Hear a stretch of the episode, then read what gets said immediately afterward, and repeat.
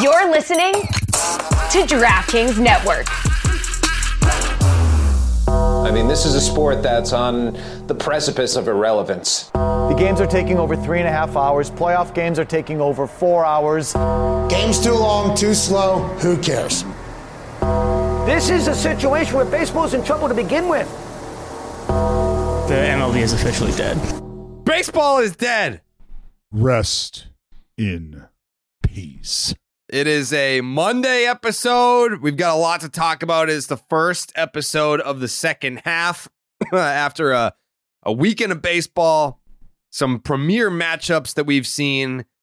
The trade deadline is I don't want to say it's upon us, but it is it is looming. It's It is close the walls are closing in rather quickly.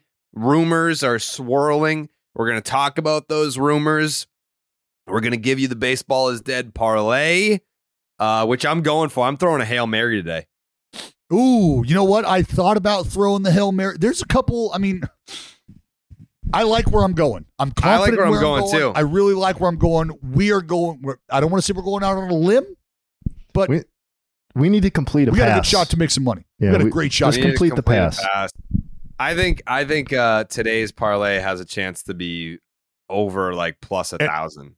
And I want to go on the record here. Uh, I will admit it since nobody else is going to bring it up. The last two submissions that I've had for the parlay that we haven't ran for various reasons because there's been, you know, some disconnect. My my picks have hit.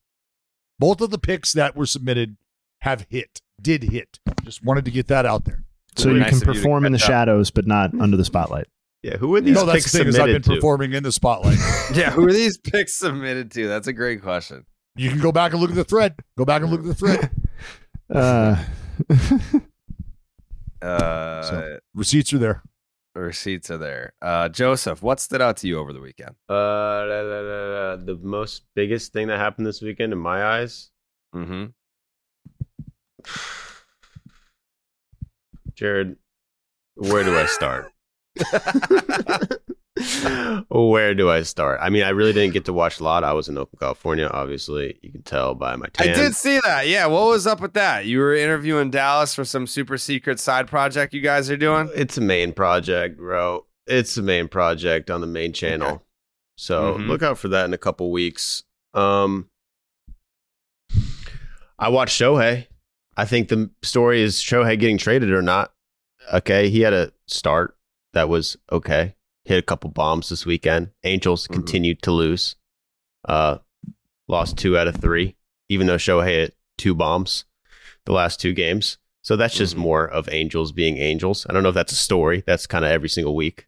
Shohei goes Yeah, we'll- off. Angels lose. We'll get into uh we'll get into the Shohei trade rumors. Will they, won't they, are they going to, and all that nonsense. But yeah, Shohei Shohei doing the most and still the Angels losing is just that's that's his Angels legacy. Is I showed up. I was here. Was everyone else? Not really. Uh Jay, what stood out to you over the weekend? oh, it's definitely the Orioles. Yeah. Definitely the Orioles. Because I think, Woo, it's like, great, baby. to me, there were two series results that stood out, and that one of them was Brewers over the Reds, and the other one was the Orioles uh, moving to within. I mean, they didn't play the Rays, but uh, moving to within a game of the Rays, and I just, um, that one is the Orioles situation is a lot more surprising to me because I think we've all understood that the NL or the NL Central is kind of like a muddied water sort of who's going to win 85 games sort of situation and that the Orioles continue to stick around in the AL East and perform closer to like a league best level than, you know, I think the 500 level that a lot of people saw as sort of like the expectation entering the season is just incredibly impressive to me and with when you combine that with the the start that the Rays got to, it felt like the division was out of reach no matter how well the Or- the numbers. uh, no matter how well the Orioles played, and that's just not the way that it's played out. And it's I, I don't know. I just can't. I know I, I know Fangraphs uh, has it very heavily in favor of the Rays still, but it is just a game, and that feels like it's attainable to me. So Orioles would be Well- my answer. Here are the, here are the I- numbers on that. The Tampa Bay Rays started off the season 29 and 7. They've since gone 31 and 29. That's the fourth best record in the American League East over that span. Over that same span, the Baltimore Orioles have had the best record in the division at 35 and 22 and are now just one game back of Tampa after winning eight straight. and after Tampa won the division in the first two weeks of the season. I'm with Jay Hay. Um, another reason why this is exciting is because it seems like uh, I, I believe Grayson Rodriguez is getting the ball today for the O's. Mhm. So, and this is what his first start back since he was sent down. Mm-hmm. So, how they're playing right now is you want the front office to have the power and to be in a position to have to make moves to help supplement what you're doing. You also like to think that the guys that you have in house are capable of providing you that production as well. And the fact that they've got Grayson Rodriguez now to a point where they feel like, hey, maybe we can bring him back up now. Maybe what we've seen can be that impact arm that that we need that could help us. I think it's just an exciting time that the Orioles have played themselves into this position to where now their prospects coming up at this point in time aren't about oh let's just see what we've got. It's about Oh, we we Get it? need him to pitch. We need You him to it? play well.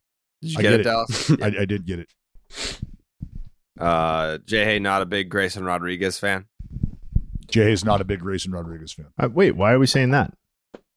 because you've said it. He said, You oh, said- well, yeah, I mean, I've said- noted how poorly he's pitched. I don't have anything against the man.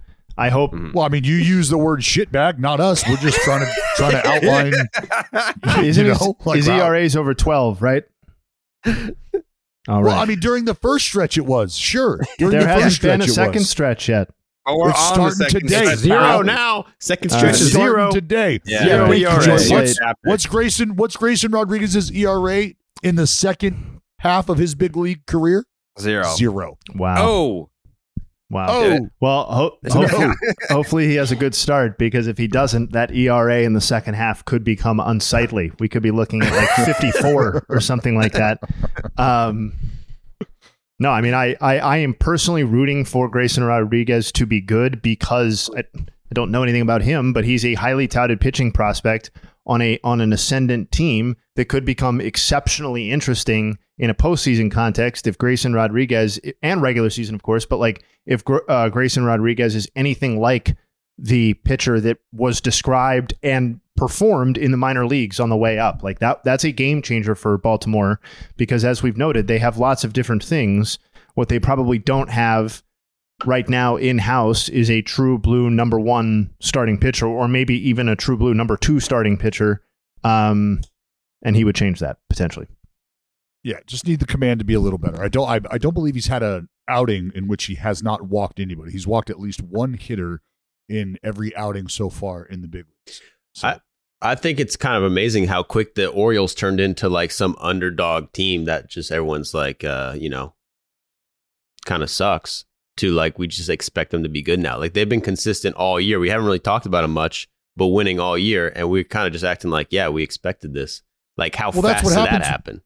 Well, that's what happens when the Rays got shot out of a fucking cannon. Like they're drawing all of the attention of that division because the conversation now becomes, well, what can any of these teams do to catch Tampa? What can any of them do to compete with Tampa? If we're spotting Tampa Bay a fucking two week head start in the win column, man, that's that's going to be tough to that's going to be tough to make it round on if they're just going to keep playing quality baseball. And the Baltimore Orioles have showed you exactly what it would look like if you just keep your head down, keep plugging along, and let the big bad Rays just kind of do what they're going to do. And you look up, and now you've got production from all of the young kids, Joey, that we were talking about a couple years ago.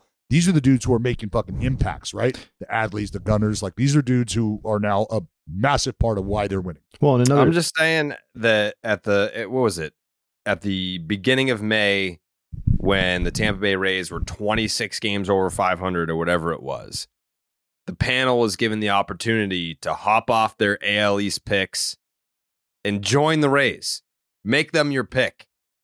There's only one person on this panel that didn't hop off and join the Rays. That's me. You're all fucking idiots. You all You- bought in. You Didn't all you stay it. on? It's not like you stayed on the Orioles. Yeah, who'd you switch No, to? but I didn't buy. I didn't buy the Rays. They're still in first. so you Buy picked game. So you picked the Toronto Blue What- Jays, who are worse than the that? Rays. Sounds so like you we hopped were onto a on ship that's sinking much faster. No, no, no. you guys bought the Rays, and it's not happening. You bought the Mediocre. Blue Jays. Ever- e- nope. Mediocre. Ever since, ever since you guys bought the Rays, they're two games over 500. Okay, well they're over 500, so let's start there. A They're over three 500. month stretch. Oh. Well, that, that, that went into the calculation. Like they could go 500 wanted, and I still win the wanted on the record that I did not pick the best team. I definitely picked a team doing They're way not worse. the best team. They're not the best team. They have the fourth best record in the division since you oh, idiots jumped since- off and moved on to the Rays. oh, how about Since this? arbitrary date. How about Fourth. this? Well, D- Jared, Fourth. we'll give you the opportunity right now. Do you have the balls to switch your pick to the first place Rays? We're giving right now. You can go with the No. Rays or you can stick with the Blue Jays. You want to stick with the Blue Jays right now? I mean, either way, yeah, either way, neither one of those teams is win the AL East. So, so yes, you're sticking with the Blue Jays. yeah, I am. Yep, Uh, you guys are Alright. dumb. How, how surprised would you guys be if the Orioles won this division? Not surprised at all. They're the better Yeah. team. If you would have told me be that at the beginning of the year, I would have been very Yeah. surprised. If you would tell me that now, not that surprised. Um, I still wouldn't pick them, but I think, you know, I know it's a little cliche or like easy, but you know, to go back to that stat that we tossed around at the beginning of the year when they started hot, like with Adley's de- if you go back to Adley's debut, they're winning at a 94 game clip over 162 games. So like this is this is like a season and a half basically of winning at this level um, or near it and like one of the ways that i think joey you brought up like that how quickly it's gone from like what our expectations were in the preseason to what they are now one of the ways to do that i think is to have an exceptional bullpen and they've really done that because it's not always easy to assess who's going to have that exceptional bullpen and we've talked about Yennier Cano quite a bit but it's not just him uh, but the whole unit has been one of the three or four best bullpens. King. Felix. Yeah, it's been one of the three or four Hey, bullpens in the league. Easy. Felix? I'm uh, uh, stop that. Or Stop you're that. gonna align yourself with that fucking needle dick out in Seattle. that guy's a fucking dweeb, dude. I I was way ahead of the curve on that fucking guy. Me and him had a tweet beef in like 2015 or 2016, and then baseball Who? Twitter discovered that this guy is a fucking Twinkie dick in 2023, and everyone's like, "Oh, this guy sucks." No, I- Who, who is who is it? He's like some know. radio host. He's the one that told uh he, he's like, Yeah, you can't use King Felix as your nickname anymore. That already belongs to someone. Yeah. well, I, I, I like regardless of who said that. I don't care if my worst enemy would have said that. I'm going to agree with that. Oh no. You got to hear the clip. No, you got to hear I- the clip. It's cr- so cringe. It's so. I- I- yeah. Dude. the yeah, I, know, I, I had no idea that that was a thing. I just heard you say King Felix and was like, uh, excuse me, no, there's there's only one King Felix. Well, they used to say that about the rocket, and then there was two of those too. So You know, there hasn't like what the Tesla rocket is that what you're talking about? Tesla rocket. You can't be two two different rockets. There's only there's Roger Clemens in the rocket. That's it. This fucking video right here. Déjame, déjame preguntarle. Felix. Ven, ven aquí. Antes. Antes que- Sí, dale, dale. Hey, Felix, what do you think of the Orioles calling you the new King Felix? Ah. I don't know. I don't know. Would you rather have him stop that? Does that does that belong to Felix Hernandez? Yeah, yeah. It does. Okay, so do us a favor as Mariner fans. Tell the Orioles social media team to knock it off, will you? Thank you. Whoa. Whoa. Yeah, that's who you're aligning yourself with. No, Dallas. no, not at all. Yes, That's not You who I'm aligning myself with. Yes, you did. with. You said, "Oh, Nope, team no. suck." Yes, you did. Yes, you did. No, no, yes, no, you did. no. You were like, "Man, that guy is my fucking preacher." Never Preach, said that. King. Yes, Never you did. Never said that. Yes, you fucking did. I like you at that, at that, that point guy. in time. At that I'm point in look at- time, anybody around that dude has the authority to fucking to, to, to take that guy's tape recorder. Dallas follows this guy on Twitter ocean. too. He retweeted the video. That's that's not even. Yes, you even- did. no, Yes, you did, dude. No, I did not. Why do you like that guy so much? He Go back and look at the tweet. That guy Yeah, sucks. Yeah, and you heard it from Felix's mouth that yeah, we should probably uh there's No, there's he was just he was just accosted, and he was just like, ah, what are you No, talking? He didn't know what he was him. Talking about. it. He was caught off guard. You heard it. You heard it. Oh yeah, I, was don't bad- know about that. I don't know about It's a that. bad look for you, dude. Yeah. We, we should bad reenact. We should reenact that with Jay Hay. Someone come up to Jay Hay. Uh, I'm pretty sure that name goes to Jason Heyward, bro. How about you Yeah. We've how been about through this. We've been through Yeah. this. I'm older than Yeah. Jason Heyward. Yeah, How about you guys? I- You tell him to knock it off. Older than Josh DraftKings. Harrison too. yeah. The knock J. Hay it off. kid. All Yeah. these other fucking li- Johnny come latelys.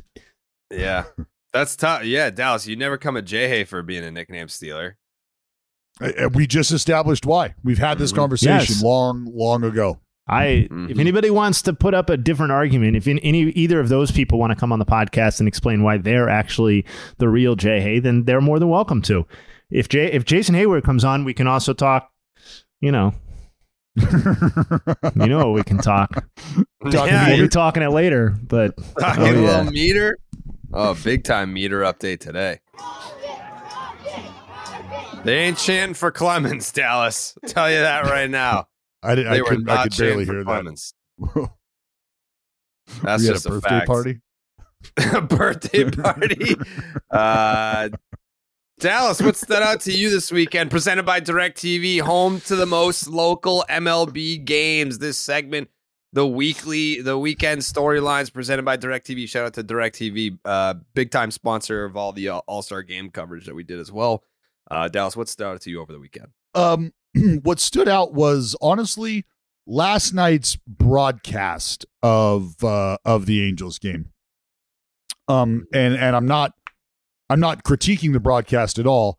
I just find it interesting that because it was, and I understand that the main talking point, especially if you're talking about the Angels right now, is what it is, the Halos. But I mean, there was a lot of folks that were kind of throwing around the same idea loosely, like, like is this?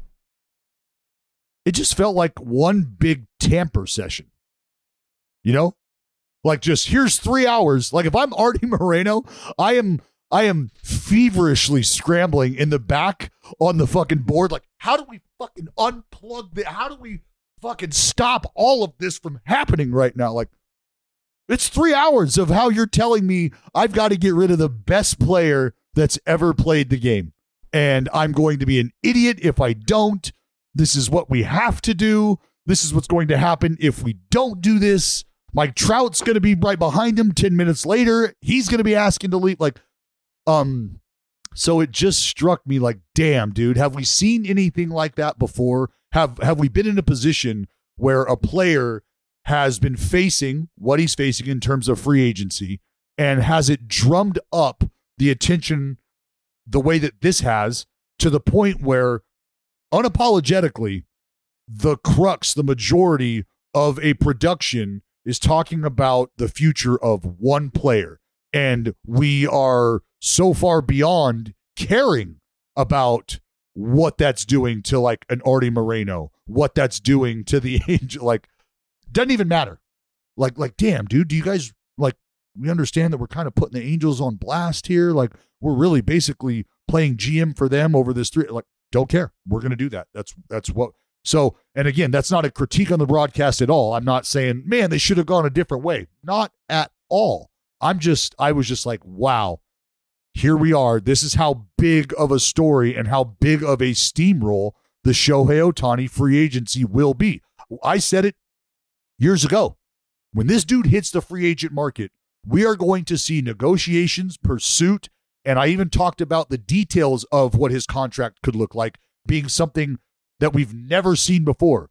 Julio Rodriguez's contract is something that I think you'll be able to start to look at and get a feel for all of the nuance there and get an idea of what Shohei's contract could eventually look like with the hitting and pitching side having to be paid attention to. But for me, a three hour why is Ohtani still on the Angels Fest was like I was just like, damn, this is where this is where this story is. It's not just the forefront, it is the story.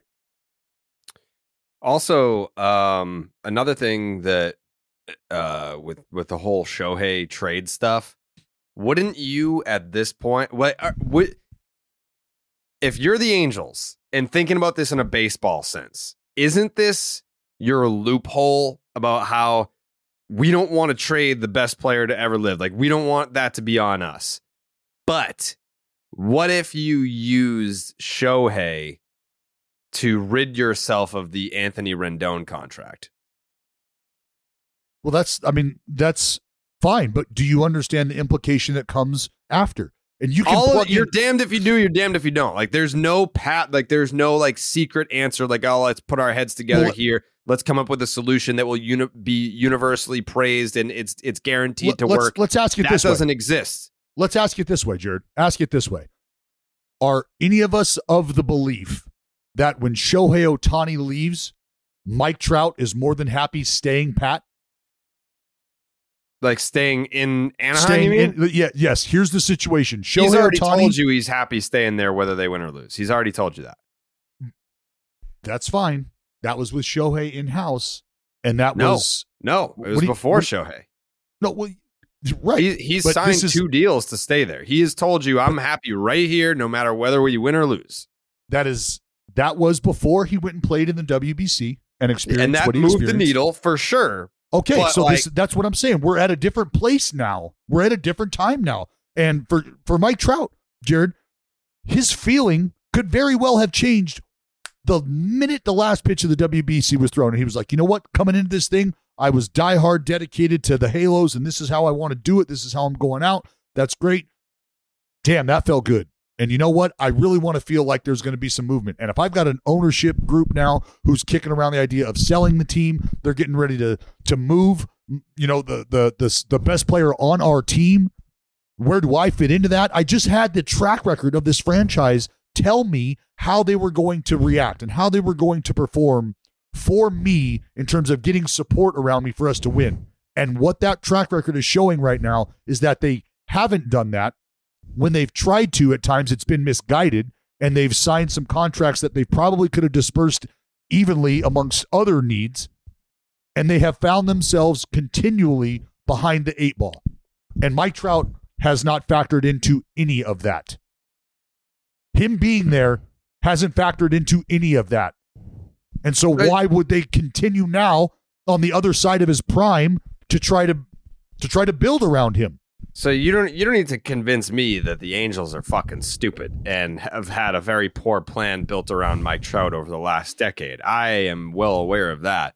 What I am not convinced of yet, uh, because I mean, I planted that seed before it even happened. I said, all right, Mike Trout's playing in the World Baseball Classic. He's going to get the itch.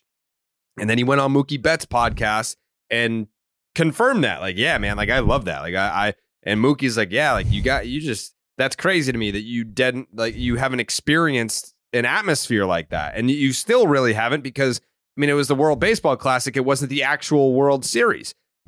So those thoughts are obviously uh permeating in his mind and he's he's manifesting a scenario in his mind where he plays in the postseason and he wins a World Series and he feels that energy from from the fans and his teammates in these big moments, even if he's not directly involved in them. Like he he was super animated on the bench for some of these moments. Like that's all there.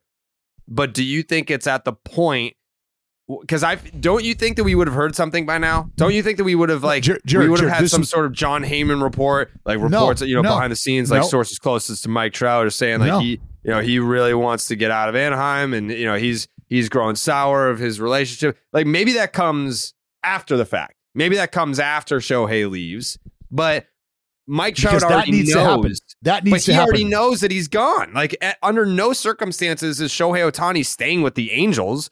So Mike Trout knows that he's gone. So he he must be having these conversations privately, if that's truly how he feels about. All right, yeah. If if Shohei goes, I go. Like that's that has to be the mindset. why this is well this is why and it's fair if that is the mindset but this is why he has to let everything else play out like we have to remember this is a player who was playing for a team who just as recently as last year or as recently as this year there was a conversation about Arte Moreno entertaining the sell of his team and now you have to ask yourself what brings somebody back from the brink of selling their franchise to the point now where they want to compete, or if they do want to compete. That's the question. What has brought the Moreno group back and said, we're not selling? In fact, this is what we're doing. And if this is them unloading the bank for Shohei Ohtani and continuing to try to pursue other free agents that are going to make a move, well, then that would give Mike Trout an opportunity to take pause and go, all right, you just gave him fucking $600 million, $700 million. And I see this money on the table moving forward for these other folks. Well, you know what? That's the song I was waiting for you to play. That's the tune I was waiting to hear before I started my dance. I can hear it faintly. I can start to warm up. I can start to get ready to go to work. But if it's Ohtani that's gone and it's Rendon that you're packaging to get rid of that deal the- as well, then where do I fit in if I'm Mike Trout? I, I got to get in there because Jared brought it up and you just mentioned it. I got bad news for who's the idea of packaging Anthony Rendon to move Shohei Ohtani. I, I am seriously doubting that any team is taking on $129 million of essentially dead money to acquire two or two and a half months of Shohei Ohtani. It's just not happening. And if I'm to- if I'm wrong on that, what I'm not hmm. wrong on is that if they are willing to take on 129 million dollars of dead money to acquire two months of Shohei Ohtani, what they are also what they are not also willing to do is send you anything else for that privilege. So if the Angels, even if let's say that path is available to the Angels and they take it, what are you left with after that? You are left with quite literally nothing, Nothing. except for Mike mm-hmm. Trout because And it's he's great, on the it's out. great to, to hypothetically reallot the Rendon money somewhere else, which would be the whole point of trading him. But where are you spending that? Who is taking your money? Other teams have ha- have money to spend in free agency too, and you would have no long term payoff in the prospects that you would otherwise get in Ohtani if you just kept Rendon. So I think like I I, I No, think that, that- would be that the single worst thing that the Angels could do, and I don't think it's even available to them. But No, it would be well. It, they would be putting a massive anchor on their own hook, Oh. and they would never be able to reel it to the surface ever. There's no chance. And the other with thing Rendon. too, to to Jay Hayes' point about you know the Angels would have money, but other teams have money too. There's kind of a sad developing uh, dynamic with the Angels now, where it used to be, hey, come to Anaheim, you can play with Mike Trout.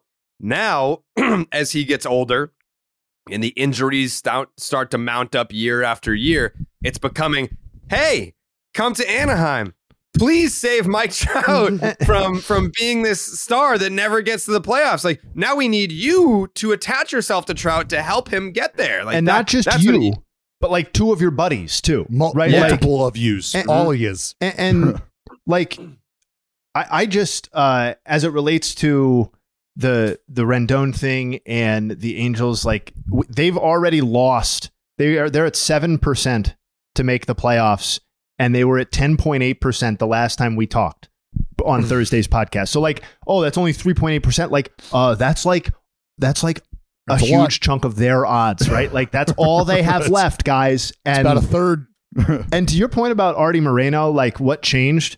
It wouldn't surprise me if all that changed was is he wanted value for a franchise that had Shohei Ohtani on its team, and the people who were interested in buying were like, "You might not have Shohei Ohtani on your team in a year, so why would I value it as if Shohei is going to be there for?" Like, I bet it could have been that simple. Like, Yep, that's what um, I've said. so I, I, I already said that I think they need to trade him, and that holding on to him and letting him walk would be a bigger disaster for the franchise than being the team that traded Shohei Ohtani because you're already the team that squandered Shohei Ohtani, right? Like that's already that story is there. So like, yeah. well, it's like it's like you're buying a it luxury. Yeah, it's like you're buying a luxury a luxury sports car, and you realize, oh, wait a minute. I mean, this looks great on the outside, but I've I've just popped the hood, and there is a fucking you got a V6 under here, and I just opened the car, and this is not leather interior. There's no fine appointments here. This is fucking cloth. There's a cigarette lighter in here. What the fuck is going on? This is not what I thought we were getting. And that's exactly, exactly why I've been asking the question what do you think possibly happened for Arte Moreno to go, nope, and then to not see him make a run at Ohtani, that right there is exactly what happened. You got hit with the sorry, bro. I'm not quite sure what the storefront's going to look like next year. Great location, but the product I just don't think is going to be there. So for that reason, I'm out. Isn't isn't the, there's a sad irony too about like you know Arte Moreno specifically and just owners in general are always trying to like break through into the national consciousness and have their brand be like that nat- like that brand that has national strength or whatever. And it's just so funny that like all of the like the Angels get into the national conversation and are like a touchstone point in sports because of their failure to build around the generational star. Like mm-hmm. that has to just suck so badly as an owner to have that be like your legacy. And, you know, to go back to the free agency point too about the idea of clearing Rendon's contract so you can spend. I know it's a different GM, but like, why would we have any faith in the Angels putting free agency money to good use? Like, we're on like three or four straight regimes for the Angels post World Series. That's two decades in the past now, by the way. Um, You didn't like you just go Wilson Hamilton. You go ha- yeah. You go Hamilton, Pujols, Rendon. Right. Yeah, and, and, and those Uh, are the, those are like the tent poles. There are many other bad ones in, like Gary Matthews Jr. and C.J. Wilson, and like Whoa. all all of these other th- I and smaller ones like Tyler Anderson hasn't really worked out very well. That's another thirty five million dollars or whatever it was. Like it's just Who is the who is the uh the other player when the the offseason that they trotted out CJ Wilson? There was someone it was else. Pujols. Wasn't that the same Pujols. offseason? Oh, was it? Yeah, Okay, yeah. That makes sense. Yeah, yeah, yeah. Pujols and uh, wh- and uh, who else? Why am I forgetting his name? Oh, we just never mind. Cut that out. I was gonna say Hamilton, and we just said Hamilton. Tighten it up, Joe. That was uh Hamilton was in what 2012. Yeah, something like that. It was right after the World Series. Horrible, horrible. Anyways, I if there are any Angels fans that listen to this podcast, this must be your least favorite podcast. Because at least we we tell it to you like it is, though. I feel like there's got to be angel like delusional as fuck Angels podcasts out there that think that Shohei's staying or that the you know there's a path or whatever with the. We just tell it to you like it is. Here- here's and- here's the thing: if they were going to make a run, if the conversation about keeping Ohtani, they already a- made their run. They were like eight games over 500. No, I mean a run at Ohtani, not Uh, a run uh, in the uh, uh. post. No, I mean a run. What about where you're at right now affects that? I don't care if we're up by ten games and have a great outlook on the postseason, or if we're in the spot we're in right now. If I have pulled back the offer to sell my team and I have Shohei Ohtani on it, there is no other option than to try to secure the services for the rest of his career. There is simply no other option unless you are going to move him, restock the coffers, and then sell the team again. But to the point that Jay and I have made, if it ain't got Shohei Ohtani on the label, I don't know that you're getting the price that you want. No, they need to rebuild, full on rebuild. Trout's gone, Rendon, get try to get rid of him. Shohei gone, get rid of everybody. That's me. It just feels it, it feels so terrible and nasty and and like gross and dirty that we're so close to the Angels being able to have a say in what goes on in October and we've just it feels like we've been so far away from it actually happening the entire time. Yeah. I mean, we got to we got to acknowledge that they did get screwed this year with injuries. Like, like in two weeks span, they lost like No doubt. five or six guys that really screwed them. Would they make the playoffs with them? You know, who knows? Maybe not. But that did pretty much put the nail in the coffin. but but eh, that is true. But like there, those are guys who have now suffered injuries in many consecutive seasons, and if you don't have, I, there is no plan B for losing Mike Trout. But if you don't have depth options in your organization to plan for an Anthony Rendon loss, that is fucking on you a hundred percent at this point. And like the Angels have built no organizational depth in that way. Like they don't, they can't withstand these losses. But that's been the case for a half decade now, and it never, it never seems to change. Yeah, it's a tough one to swallow if you're a Halos fan. it makes me angry as a neutral baseball fan.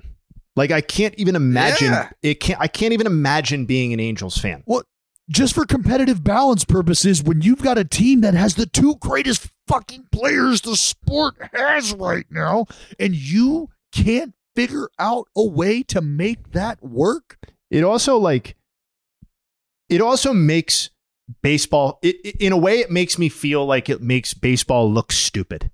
Because it's like you're you can't get your your best player by far and like the guy who held that mantle for a decade long period into the fucking playoffs like one time you can't get him in one time like and i know it's not baseball's fault at all like they've lowered the bar for the postseason as we've discussed many times on this to as low as it can basically go hopefully I and feel like the angels still can't clear for it. the Angels. They they changed that rule for the Angels, and they still couldn't get in.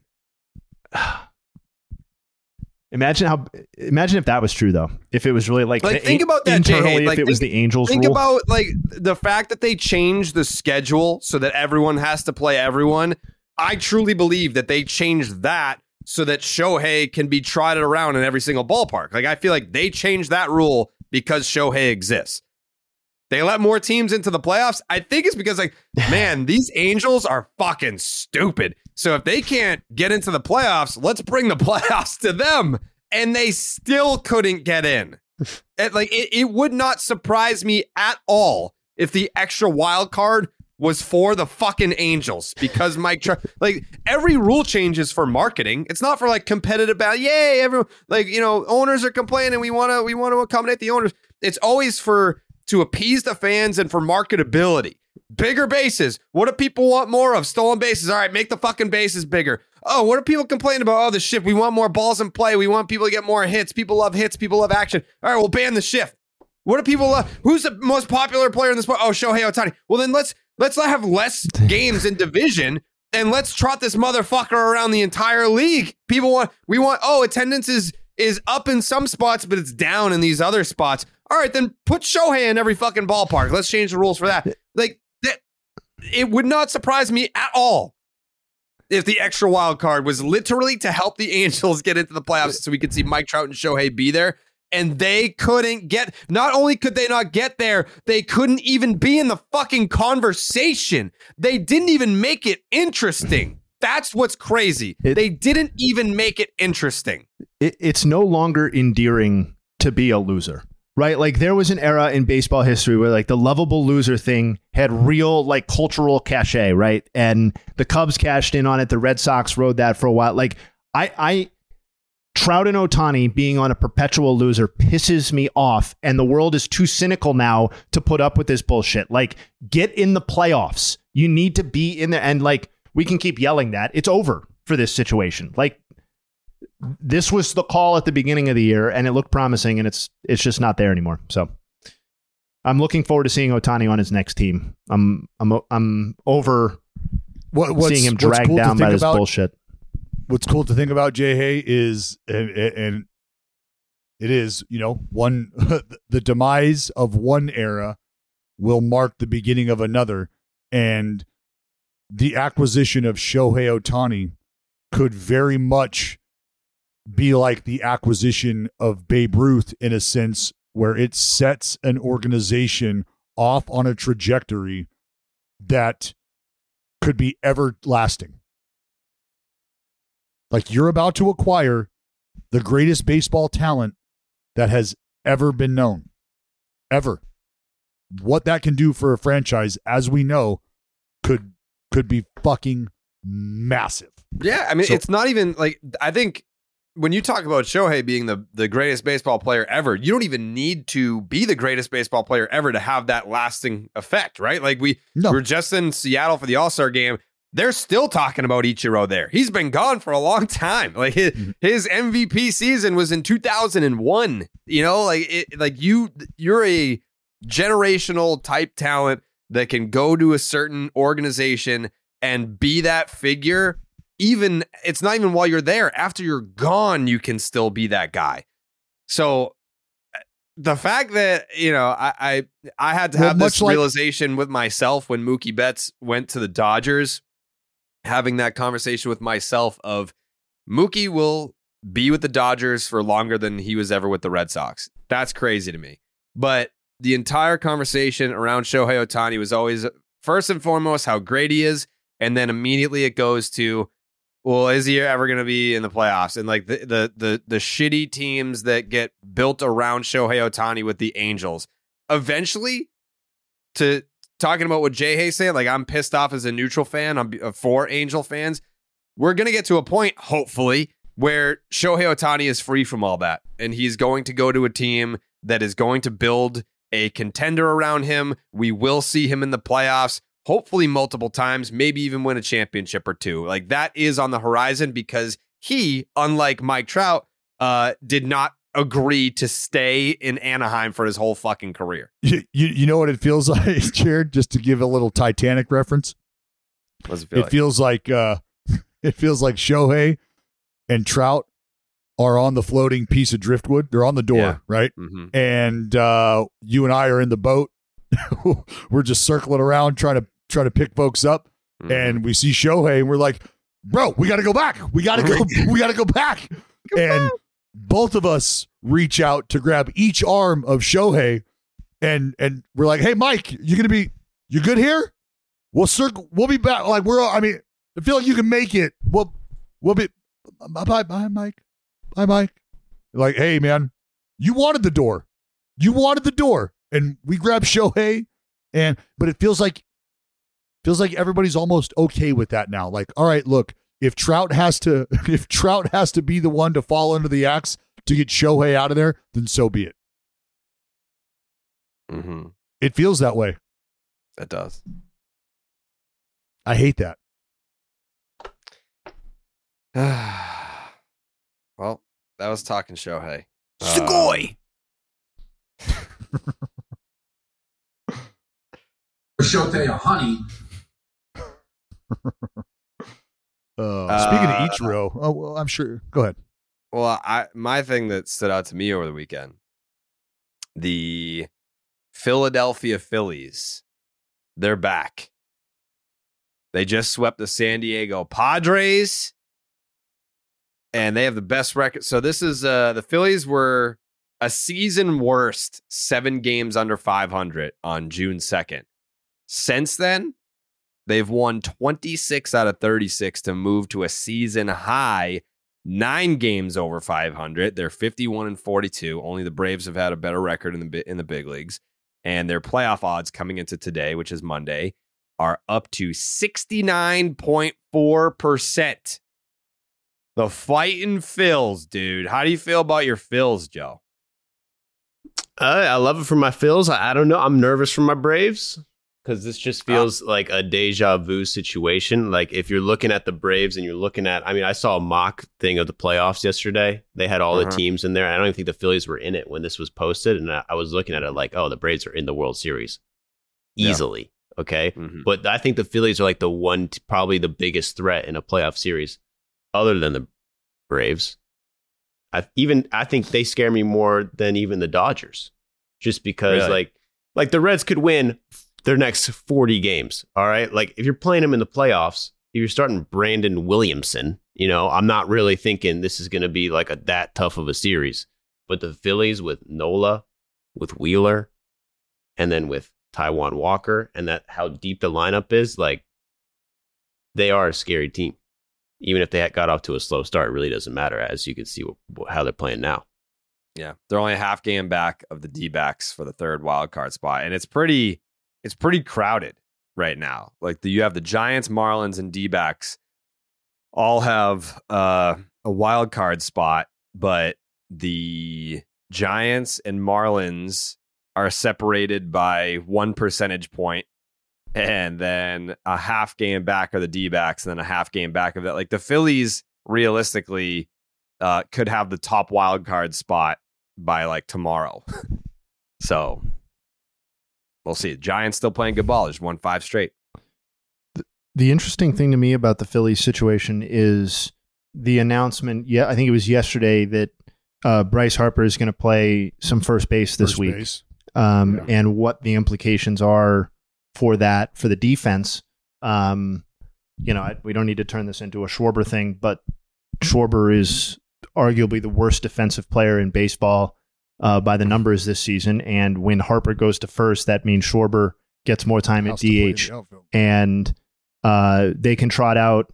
You know, with that Johan, I think Johan Rojas, with him, they could trot out a, pr- a pretty premium defensive outfield if they wanted to go that way. They could also go a couple of other ways, but I, I don't know if it's going to have a big impact. But I, I, if Harper can play first base a couple of times a week, I really like what that gives them the the added versatility it gives them defensively because when he when he wasn't doing that and Schwarber had to play the outfield basically to play, um, that's just a clunkier fit, and that's not when they're at their best. I don't think. Well, see what happens with the Phils. but it is wedding season. Love is in the air. Looking Oh. sharp all wedding season. Shouldn't be expensive. With a custom fitted suit from Indochino, you'll create priceless memories without costing a fortune. Customize every detail of on your suit, shirt, dinner jacket, and more in a range of colors.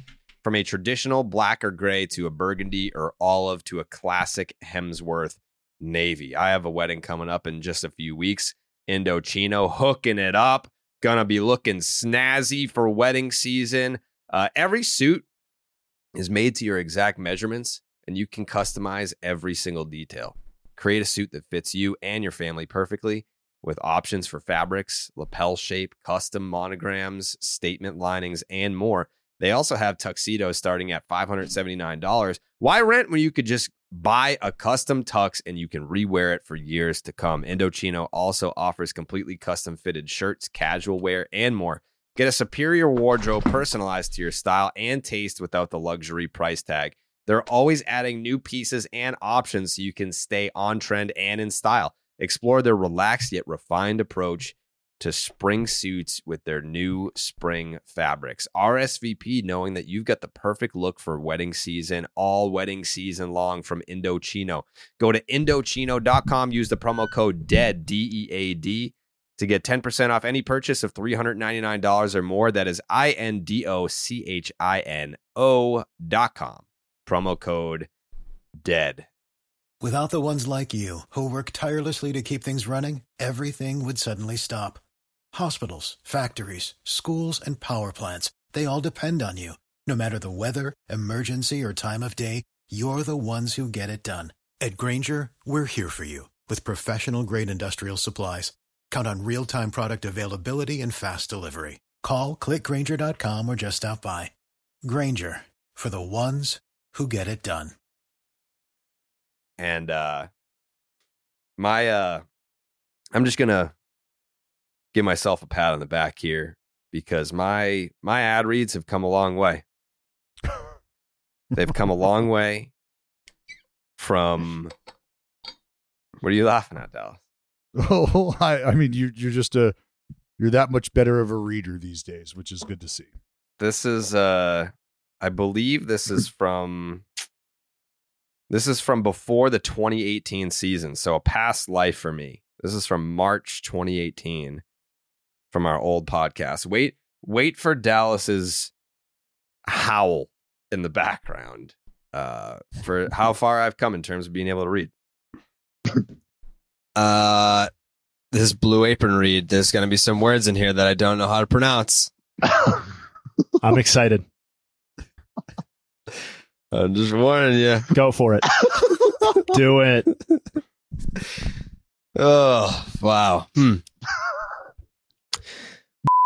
Is the leading meal kit delivery service in the United States. And while many people know what we do, many people don't know about the types of meals you can eat when you cook with like quick bu- bucatini. Oh my god. and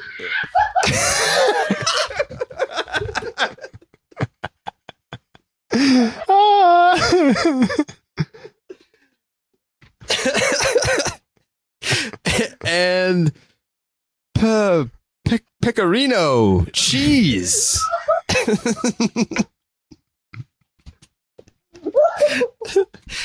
An Italian style shrimp. It's it's come a long way. It's come a long way. Oh, I, yeah. I think it's just better if we stay away from you reading ingredients. That's Good for Holy get a free shit. free ad or Yeah, Jake, bleep that. Jake, bleep bleep the name of the company. Yeah, it, it didn't take Jared 15 minutes to take a shit. It took him 14 and a half minutes to figure out how to read the shampoo bottle ingredients. Yeah. That was that was the problem. Yeah, I uh I've come a long way. You know? I even sound different. I feel like my balls dropped a little bit. I feel like I uh I speak with more bass in my voice than I did at the That's what that's the difference of a championship season. I was a boy back then. Now I'm a man. Now I'm a man. Ironically, Big that was the year the Red Sox won the World Series, and now they're shit. Uh no. They're not. They uh they actually have a path now. I don't know if you saw that, but I'm not gonna I'm not gonna get into all that. We're just gonna wait and see. Do you, I I don't know that like that's kind of that's a big question that I have with myself is will I be as insufferable the next time the Red Sox win the World Series as I was in 2018? I don't know. I feel like is that because it I know Dallas can't relate. I think it's like a I think it's like a, a genetic thing. Like it can just be dormant within you. I don't think it's an age maturity thing. I think it's more just when you get there and you win a championship, it just it does something to your brain chemically. I can't control that. so I don't know. I don't I, I honestly I don't know how I'm going to act. I would like to think that I would handle my fifth ring with more class than I handled the fourth. But I don't know. I don't know. It's not it. something that I'm to have to worry about this year though. Yeah, that's true. Yeah. Well, I mean, the New York Yankees uh, have joined the Red Sox in last place. I don't know if you saw that.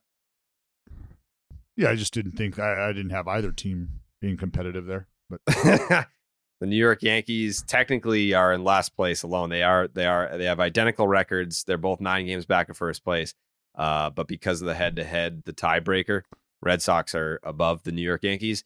But I did see this report today. Um, this from Mark Feinsand, and he says it has been well documented that the Yankees are seeking corner outfield help by the trade deadline. But according to sources, New York is also seeking to upgrade its catching, starting rotation, and back end of the bullpen in the next two weeks. So essentially, they just want a whole new team. That's what they're. That's what so they're, they're like, hey, looking for a left fielder, a right fielder, some bullpen help. Yeah, a start, And- couple starters. They want two new catchers uh, and a shortstop, maybe second baseman, some help at first base. And if they can get someone to to, to take over for Donaldson, who's now injured at third base, then now we're cooking.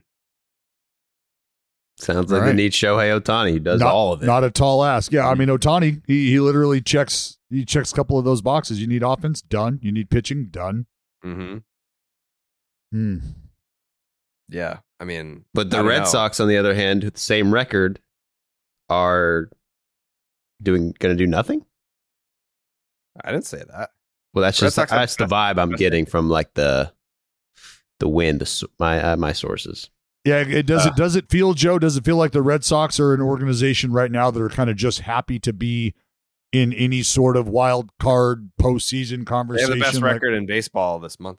Well, Like, is that uh, is that the vibe you're getting too? I'm I'm uh, the Red Sox are yes happy to be there. this is as Yeah, well not as good make a as it's going to get. Yep. Right, right. Not going to make a big splash. Like we're not going to do that. We are we are one of those teams that are here to tell you that we are okay with the playoff bar being lowered. The more people in, the better. We like to be a part of that group, and yeah, it's just it is. That's that's kind of the energy that you're getting. Well, that's what I said glad- earlier in the season. Like the Red Sox hope their freaking golden, you know, whatever their their north star, their goal is just sneak into the playoffs, get like a viral song that everyone can rally around for. Maybe you know, get in the uh, ALCS, you know, and everyone likes the song and get some Yeah. clicks and stuff. That's Sell some fair. T-shirts.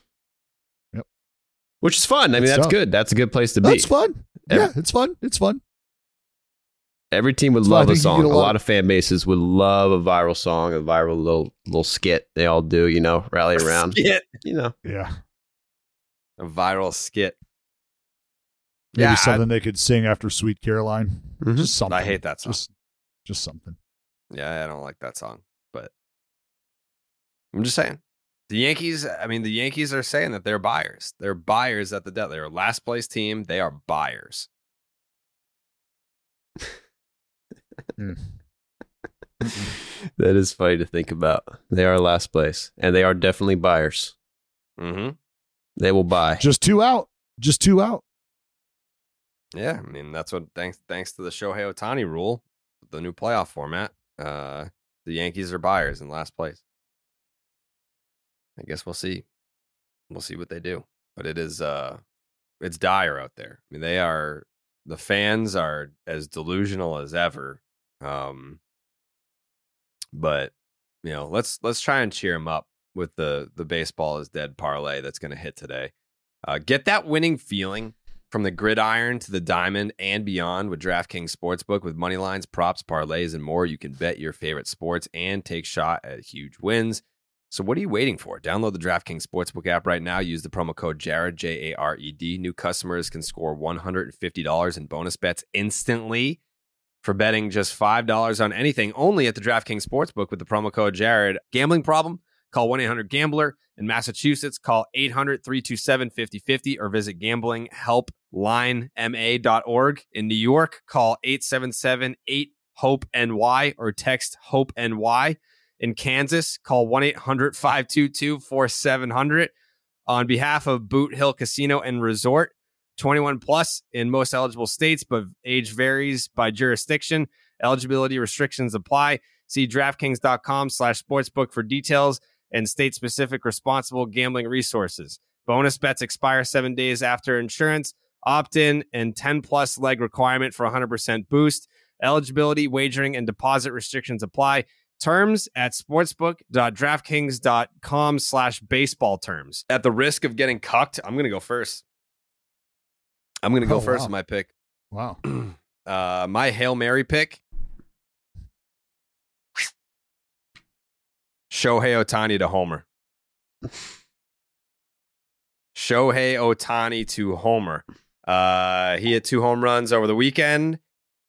He leads Major League Baseball in slugging percentage against right handed pitching 681.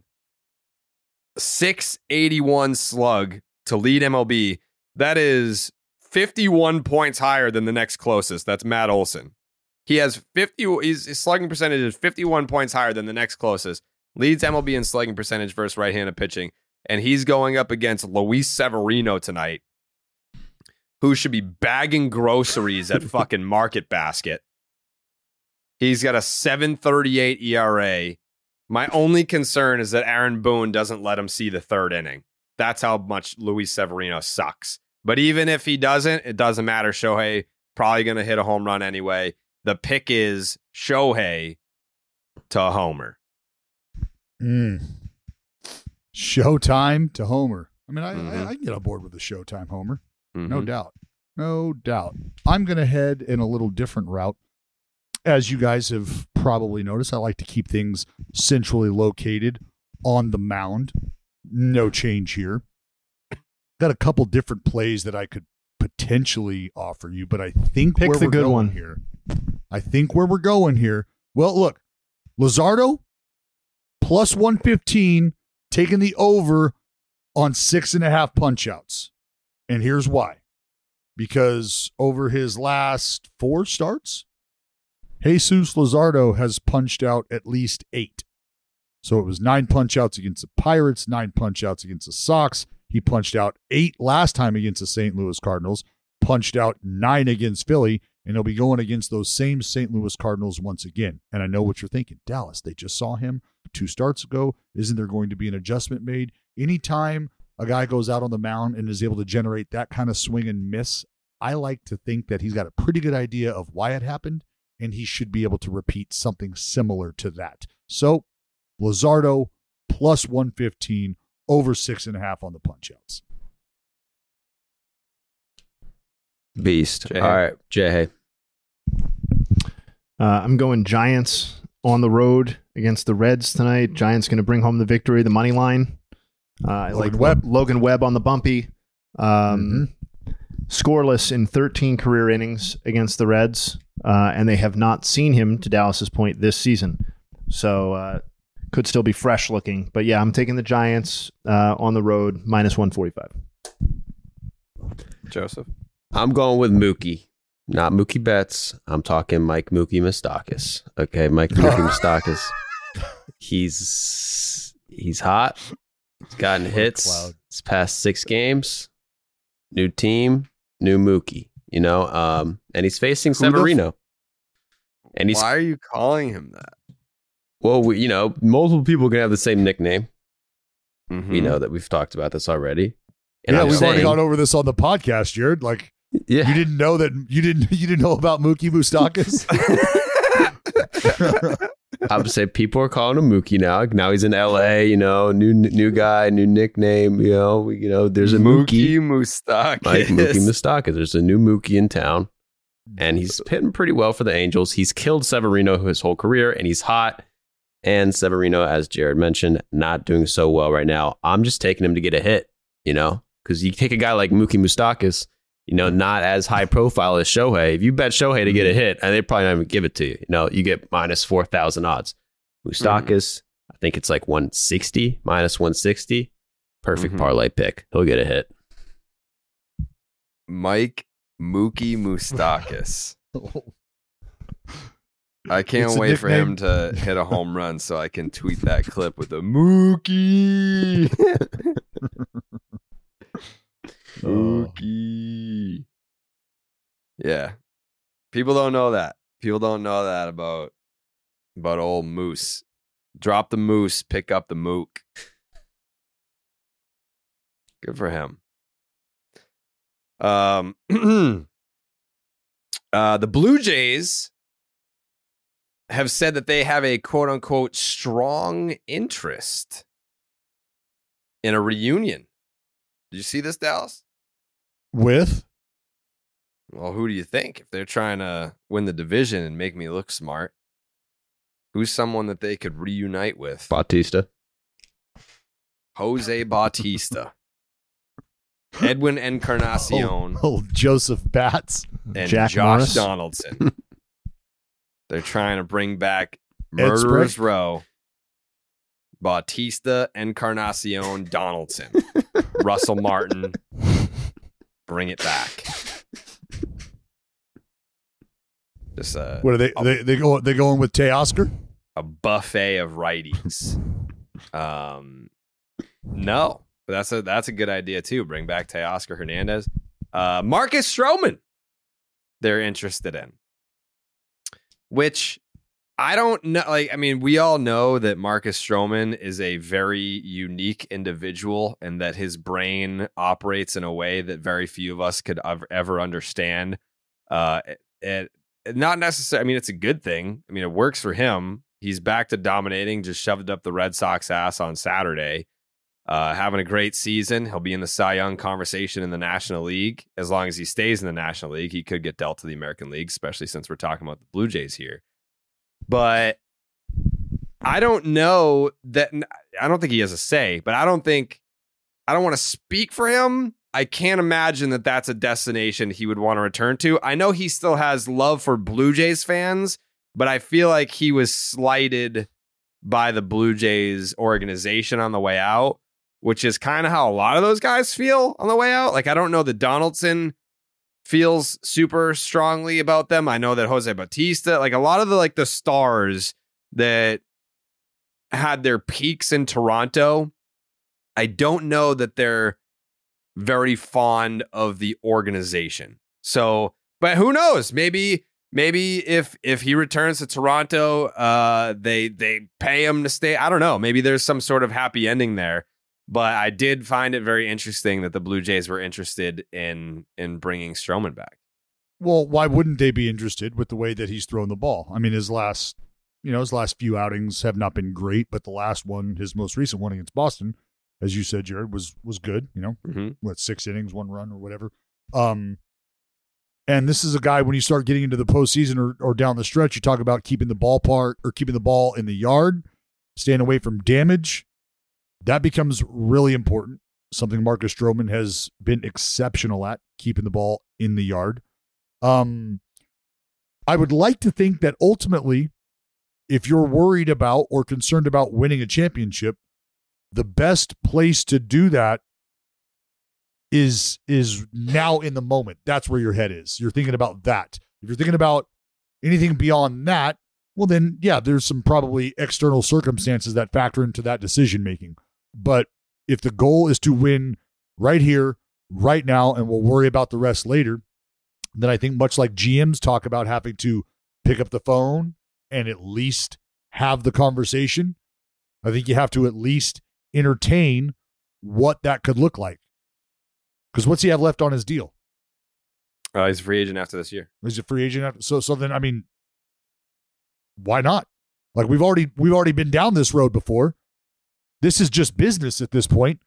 I know how I'm going to feel about you after the fact, and frankly, now that I've already gotten my cake, like you don't affect me. You don't affect me at all. Because Stroman has a doesn't he have an option? Doesn't he have a player option for 24? Uh, I don't think so. Let's see. I thought why why I why did I think he had a fucking player option for whatever reason? Because I are you sure? I'm gonna double check that right now. He it was three years, seventy one million. Um, Stroman may opt out of his contract after the 2023 season, so it's 21 million. He signed as a free agent with the Cubs, 25 million, then 25 million. The the the deal for next year is 21 million. Uh, 2024 salary increases by 2 million each with 160 innings pitched in 2022 or 2023. So it would still be 23. Um, so he can opt out after this year, which he obviously is going to. Yeah, and so if that's the case, he's like the the whole oh, you know, I, I just had a bad taste in my mouth on the way out the door, blah blah blah. Like if I'm only going to be here for 2 months, and I know in my heart of hearts that you and I are not going to be discussing an extension beyond this, or at least I know that I'm not interested in coming back and staying here for an extended period of time. But you offer me the best chance to get to the postseason right now. Why would I not take that? Sure. Why would I not take that? Sure.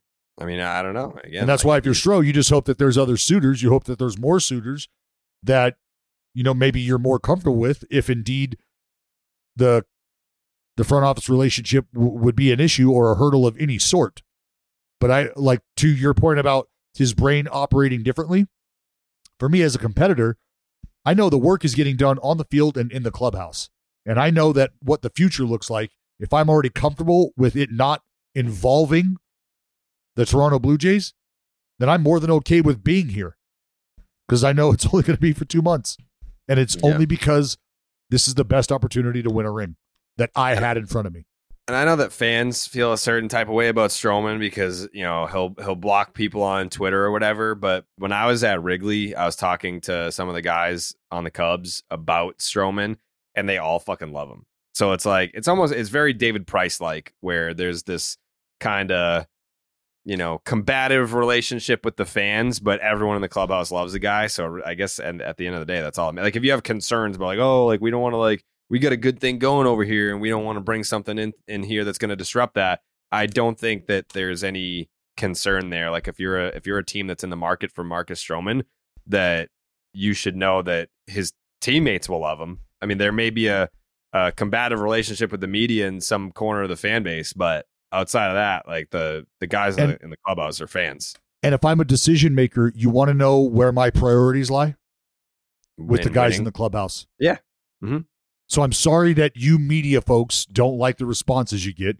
And I'm sorry that he won't sign autographs, or I'm sorry that your interaction with him is not as bubbly and positive as you want it to be. You know what is nice? The wins. mm-hmm. And you know what else is nice? Is the guys in that room being comfortable with this individual. So whoever that individual is, them being comfortable in the room, priority number one. even like like how I mean you can speak to this Dallas that uh starters, position players, they just they run in different clicks. Mhm. He's he's tight with like the position players too. Like Yeah. he was actually he was out there taking grounders at third base. he was just out there just like fucking around with the infielders, taking grounders at at third base just to kind of whatever, stay sharp or bond with the infielders. Like you know, have a relationship with all teammates instead of just other starters. Like he was doing that shit. Well, that's and that's like, dude, I was the same way. Like all, all, all the homies, like all, all the road dogs that I was rolling with, out and about. There was one pitcher, and the rest are position players. Like you, he's a he's a that that's just yeah. Everybody operates differently, so I, I wouldn't see an issue with that. I would hope that Marcus has other options. Should that be the case because he's pitched well enough to deserve those other options? I want him to go to the D backs. So we'll see. D backs, huh? Yeah, that's my pick. I think I think you know seeing him with Zac Gallen would be really fucking cool. Um, What I'd give him a nice uh give him a nice top. Yeah, I mean, like they're no stranger to throwing around money too. They'll randomly just splurge. They've lost four straight. Um, they've lost eight of ten. They've fallen to two back. They're in third place. They were kind of sitting pretty in first place for a little while, but the Giants have now passed them after winning five straight. Uh, the Dodgers have passed them, but it's still it's still a tight race. You get the Dodgers a game and a half back, or the Giants, and then two back, half back, uh, are the D backs. Uh, are are you? Are, have we all closed the books on the Padres? The Padres are toast for this year. Yeah. Yes. Yes. Jay, toast. Yeah, Yeah. I, yeah. Joseph, toast. They could sneak a wild card. Could they? What the hell? Yeah, they could sneak. in a What wild the card. hell? You don't want to. You don't want to close the book too early. They're eight back, bro. They got some They're pop. eight They got some pop. Say So it. you're as They're- confident you're as confident in the Padres as you are the Mets then. Uh, no, I'm way more confident in the Padres and the Mets. If we're talking about closing books, that book's been closed. And I'm not saying the Padres are even gonna make the playoffs. I'm just saying I could see it happening. I could see them winning 12 games in a row. Hmm. It could fucking happen. It's not. It could happen. The Rays won Rays won the first month worth of games. Mm-hmm. Yeah, they win. really did. They win eight games in a row. What are they? Four back. Come on, Something like that. Either way, they got pop. they got pop. they got Gary Sanchez. They got Gary Sanchez. They got Blake Snell, who's been absolutely uh, in deal fest mode for like a month now or two months. Blake Snell, let's pull up those numbers. His ERA is like half a run over his last like he's in like double digit starts now that he's been doing this. And But- perhaps not coincidentally, it's been all with Gary Sanchez. And and to that point, like, isn't it funny how that works? Like, I know I'm in a little bit of an echo chamber with the Gary Sanchez stuff being so close to New York City, but like, I, it was deafening how Gary Sanchez was ruining that pitching staff uh, with his lack of ability defensively and with game calling. And I, I'm sure there was some level of truth to him having issues back there. But as Jared pointed out, he's been the guy for the Blake Snell run, and you. I don't really hear him getting any sort of game calling or defensive credit for that. I just, I just think that's mostly fucking bullshit anyway. Well, the catcher you know where ERA that comes from? You know where that comes from? Where? Gerrit Cole. Gerrit Cole saying Wow. Kyle Higashioka is my catcher. And then you've got all these other slapdick pitchers in the Yankees rotation being like, well, if Gerrit Cole prefers Kyle Higashioka, then why shouldn't I? Like Gerrit Cole, he's Gerrit Cole. He's the fucking highest paid pitcher, yada, yada. Meanwhile, Gary Sanchez unjustly gets cast off to the fucking Mexican league. Unjustly. he gets cast off to the fucking Mexican league. Next thing you know, he's he's scratching and clawing trying to get back into the big leagues. The Padres give him a chance, and next thing you know, ten starts for Blake Snell and a 0.62 ERA, yeah, one I'm, batting average against. 58 I'm more inclined innings, to give credit to the 91 guy on the mound. Strikeouts. 58 innings, 91 strikeouts. Uh, an opponent's OPS of just 458, 10 starts, just fucking dealing all because of Gary Sanchez, all because Gerrit Cole cast him away and allowed him to leave the Yankees organization and end up with the San Diego Padres. Da- Dallas can say that he wants to give the credit to the pitcher, but all I know are what the numbers say. And Mhm. I know that his ERA, Austin Nola, when he caught, was 7.36 in five Mm-hmm. Holy starts. shit. Holy shit. so E 0.51 or whatever it was much better. It's much better Yeah. than Oh, it's, 7.36. it's, it's much his better. ERA, wa- his So- ERA in in nine starts without Gary, five fifty five. No, excuse me, Mm. five forty, five five forty, but with a five fifty five FIP. That's like 10 times higher. Yeah, I'm I'm just inclined. Uh, I'm inclined to give credit to a guy who's won a Cy Young. Uh, What do you I'm have? What do you have against to Blake give uh, a guy who has been cast Gary Sanchez off rather? to the Mexican League the credit? That's that's just me. That's just me. Why? Why? What do you have against Gary? I, I don't have anything against Gary. Do you I fat said shame people? Are you a fat shamer? no. You were the one who did that early with Gary. no, I did. I've never said anything about him in a derogatory manner. I just No, you did. You said Gary was too busy trying to catch slices of pies in his mouth to worry about catching fastballs from the Yankees pitching staff. Wow. Your wow. words, Now it all comes mine. out. That's a Why bad does he take. not get- That's a bad out. take, Jared. why does he not Big get credit makes you better as at catching. Yeah, why does he not get credit as a defense defense first catcher now? He's batting 188 this season with a 662 OPS, and he's just lighting it up, catching the ball. And nobody nobody wants to give Gary Gary the new Yadi. That's what some are saying. Mhm. Gary That's what is Jared's to Blake saying. Snell is Doug Mirabelli is to Tim Wakefield. It is a tandem you just absolutely cannot break up. You can't do it. The new Wayno Uh, Yadi. Gary, yeah, that's truly what it is. And They might be better. well, I think they Mhm. are better. Yeah, Gary's certainly holding up his end of the bargain. I've never seen Adam Wainwright with a half a run ERA before. Nope. Blake Snell does this every year. Second half of the year, he's lights out.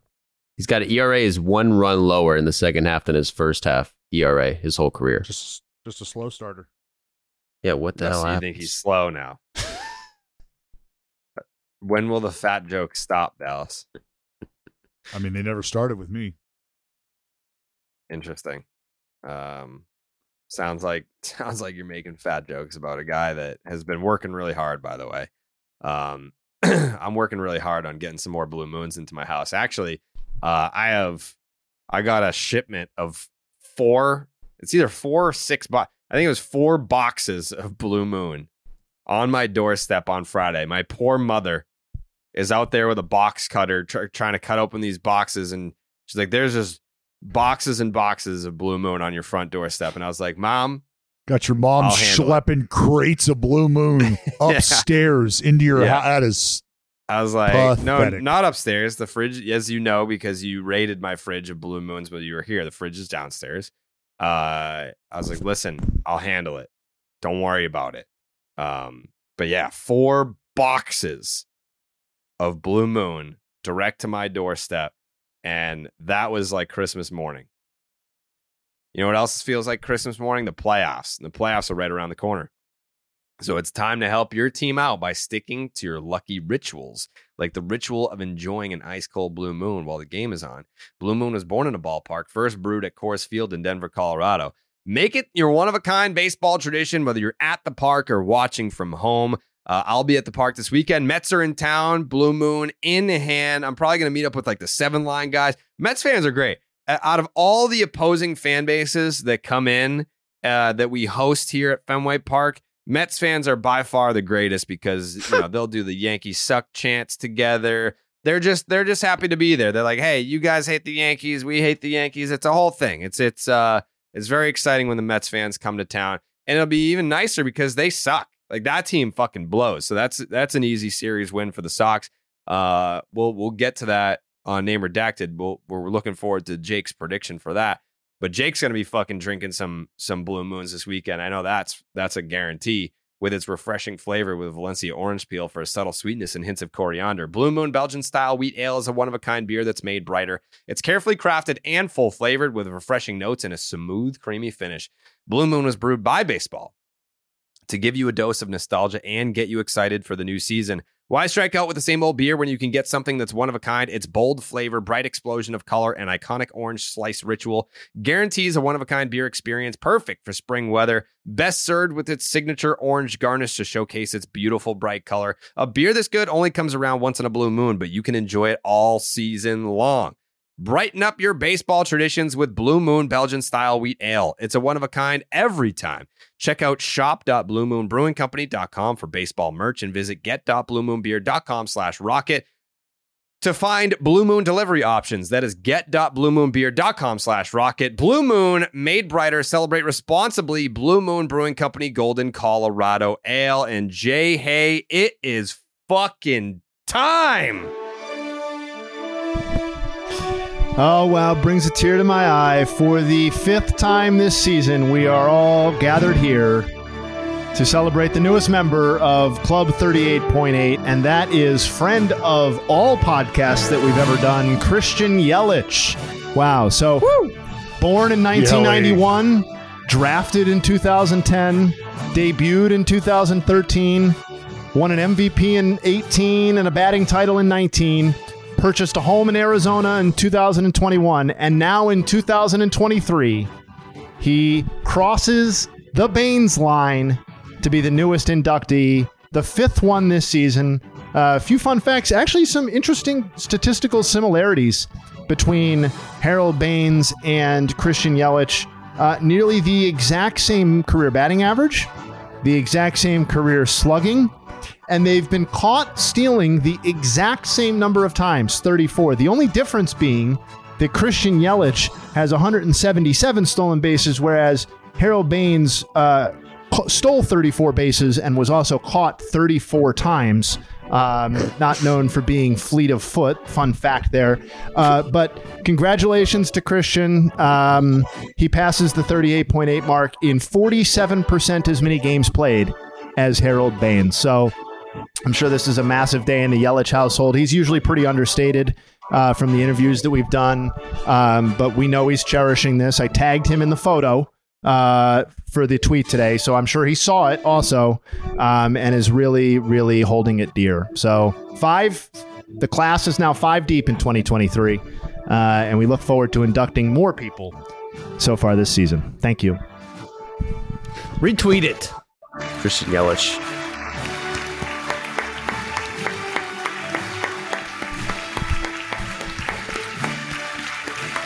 I mean, a real who's who this year. You know what I mean, though? A lot of people have been comparing it to the great Babe Ruth, uh, you know, Walter Johnson Hall of Fame class, that first one in the door. A lot of people are saying Yelich, Heyward, Judge, Marte, and Lindor. That's a big class. It's a big honestly. class, and I, I got great news. It will be getting bigger this season. Oh! we are not done. You thought we were done, Yep. but we're not done because we've got some household names surging forth. Um, yeah, I mean, everybody wants it now. That's the thing. I think now that it's a real, true blue milestone, you have players kind of like locking in and being like, okay, like, you know, I can't do this this season, but the milestone I can get to is 38.8. So let's like, let's fucking do it. Let's Um, lock in. Yeah. Marcus Semien being a great example of that, where he's just you know fucking overdrive on his war, and it's like I want to I want to celebrate this um, in a special season for the Rangers and a special season for Marcus. So we'll see whether he can get there, but I believe he's the next up. Wow. That'll be uh will that be a bittersweet moment for you, Dallas? Uh, it'll be it'll be good. You know, two former A's greats uh, who are essentially passing like two ships in the night. Yeah. Yeah. That'll be very uh symbolic. I love the uh the symbology on on that one. Don't be afraid to leverage your contacts and get Marcus on for the pod, Dallas, if you want to. Yeah. Um, I know Christian as well. Yeah, I know Depending Christian on- said he's yeah. going to get back to us, and Francisco said he's going to get back to us, and Aaron said he's going to get back to us, and I believe Starling uh, and Jason also said they were going to get back to us. So I think it really could be it could be cool once we get that first Yeah. one. Uh, So take take the all the meter to another episode. level. Yeah. Yeah. Yeah. That would be pretty big. Um we need to talk about a series that happened over the weekend between the Cincinnati Reds and the Milwaukee Brewers. And you know what, Brewers fans? They're not happy with me. They're not happy because because I've been loving up on the Cincinnati Reds. Then here we go. Milwaukee Bre- some some Brewers fan even said that Dallas has more clout in Milwaukee than I do, which is comically false. I don't know. Uh, About, I don't know about buddy. but- the Brewers slide, burn. I mean, there was a lot going on when I was in Milwaukee. Yeah, but I mean, like you went down the Brewer slide because you used my contacts with the Brewers. So that's just Uh, you know that's begins and ends the conversation right there.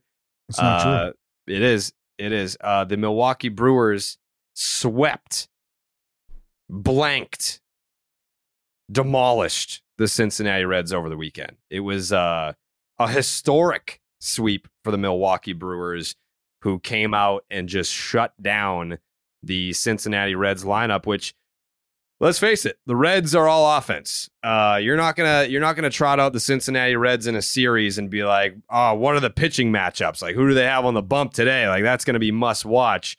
Like, you've got a lot of guys. Like, I want to say, uh, uh, who's the who's the uh the righty that they've got that is has like a fucking seven and a half, but they've won ten straight of his starts because of the offense.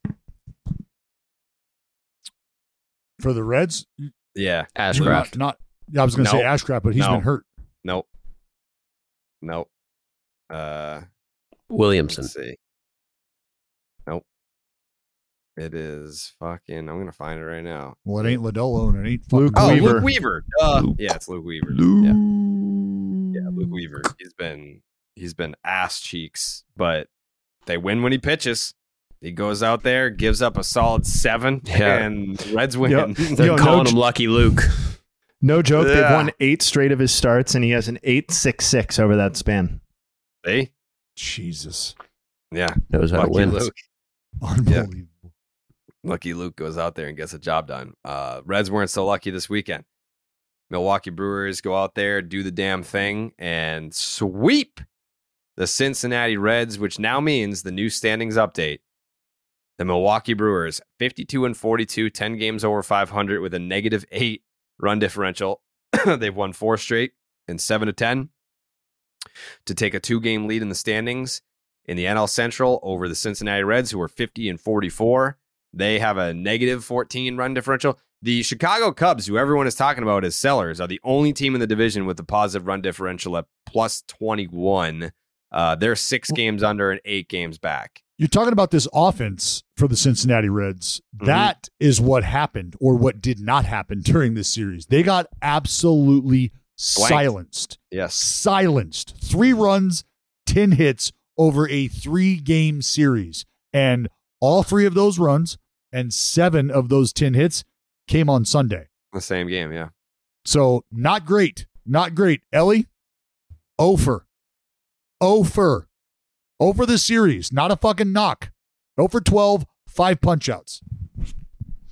Well, the the other thing too is that, um, ye- yes, they they lost the last three games, but they also lost two of three to the Brewers going into the break. So over this stretch, they've lost five of six to the Brewers, which, as it relates to the NL Central, is like a massive, massive swing in favor of Milwaukee, obviously. But I mean, that's why that's why this NL Central has been so hard to call, and why it's been so difficult. You know, when when we're asked whether we have balls or not to get off of one team, it's like one single series or a consecutive series, uh, you know, back to back series can have massive, massive impacts on on postseason odds and outlooks.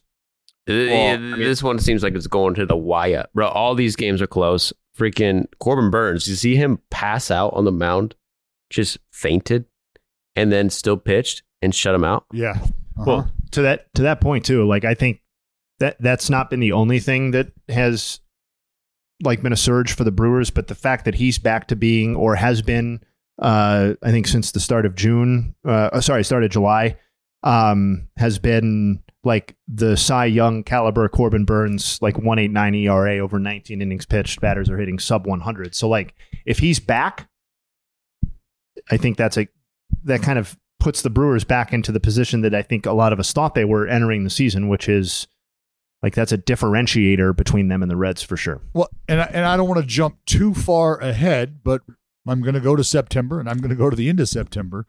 Um, the last 13 games for the Milwaukee Brewers, uh, 10 of those are division games. Seven out of those 10 are against the St. Louis Cardinals. So they'll go four with the St. Louis Cardinals, three with Miami, three with the Cardinals again, and they'll finish up with the Cubs. So they are in a great position to take advantage of a lowly Cardinal team in the division and try to make a little noise at the very end against the Chicago Cubs. Um, Freddie Peralta, six one hit innings with six punch outs. Corbin Burnes, six two hit innings, 13 strikeouts. Beasted. That's who. That's who. That's who the Brewers try to convince us they were going into the season. Yeah, our lineup is a bunch of you know, eh, but we got pitchers, and Freddie Peralta hasn't been great this year. They really relied on Wade Miley a lot, who's done pretty good, and then Julio Teheran, yeah, who's been pretty damn good, and they've outpitched Peralta, and, and even even Corbin Burnes in less starts, but still better ERA.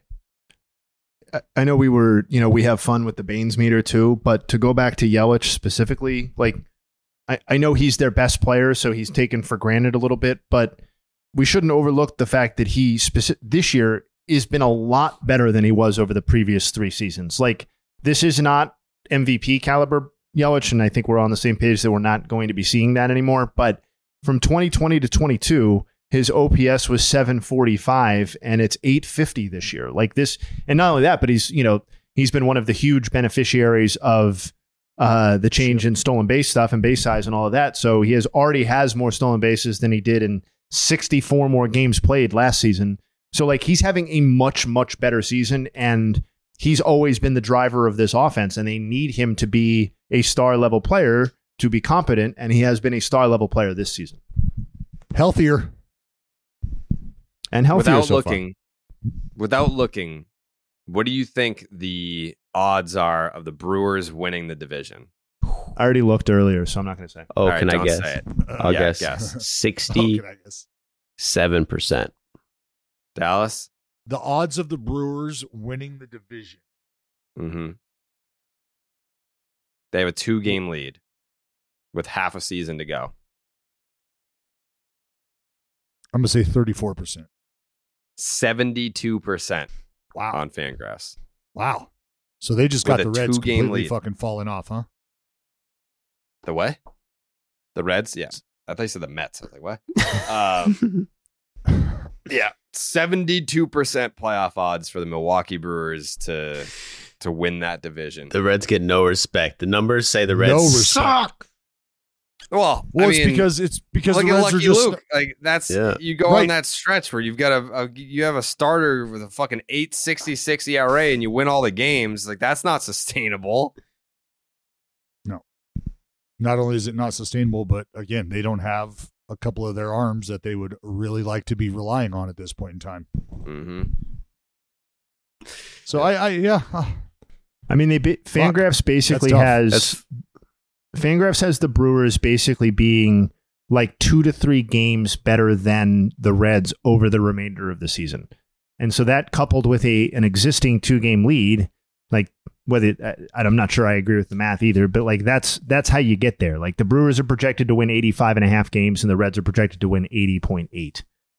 So if you're the if you're behind and you're what they see as an inferior roster, um, good luck. good luck. Yeah. The Reds lost four in a row. Are they done? Are they falling off? I had a dream last night. I was watching Joey Votto and he hit a hard ball, but he got caught and he was pissed. So that could be something.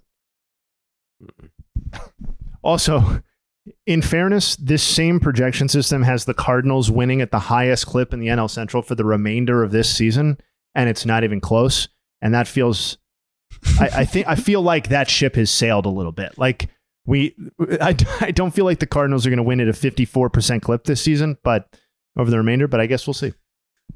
Depends what they Yeah, do I mean, the like I said, they got seven games out of the last thirteen of the Brewers schedule are against the St. Louis Cardinals. So do we got the Cardinals? Take you got the Cardinals taking four out of those. Four out of those seven. Wouldn't be surprised. That's the thing. This division is such a clusterfuck. It's like anyone can beat each other. You, any of these teams could sweep the other team, and it wouldn't really be a shock. No, I mean, tr- trust me, as a team in the Oakland A's who went into Pittsburgh and took that series, went into Milwaukee and swept that series, it was like, hold on. I thought. I mean, you guys are like vying for first place in this division here, and here came the A's, swept them both. Hell yeah, put the A's in the Central. Let's see, yeah, maybe get a couple more years Buddy. out in mm-hmm. Oakland. Now we're now we're now, now we're talking, Joe. Now we're talking. The Atlanta Braves basically have a 25% chance of winning the World Series, which is double the the chances of the next best team. Like the next best team is like 12 and change percent chance. The the the Braves are at 12 24.7%. Uh the Rays are at 11.8 and the Dodgers are at 12.3. So they have more than double the odds to win the World Series. Seems, Simply stunning. Seems low, be honest. Seems low. Should be better. Seems a little low. Yeah. The uh Atlanta Braves are a good team. I mean, imagine if they got Shohei. What would their odds be then? it could happen. You think that they're in the, the market? I would really. That's actually a good question. I don't think they're in the market, but like if Shohei goes to a team like overnight, what does that do to their playoff and World Series odds? That would be fascinating. Breaking they're news: 100% Shohei Ohtani basically. signs with the Atlanta Braves, twelve years, thirty-two million dollars. he just really likes the chop house. he loves the chop house. What are they like? Yeah, they're they're uh to make the playoffs. They're hundred percent. Um, to win the division, they're ninety eight point eight percent. Yeah, to win How the boring! World Series. How boring of a second half for Braves fans. Well, I mean, dude, we lost three out of four. We just lost to the White, lost the series to the White Sox. Like, honestly, kind of in panic mode right now, and it's a much, much needed day off today. So, you know, we're praying we're getting back on track. But yeah, it hasn't looked great. Like, I'm kind of questioning the um the fire right now. Got some questions, major questions.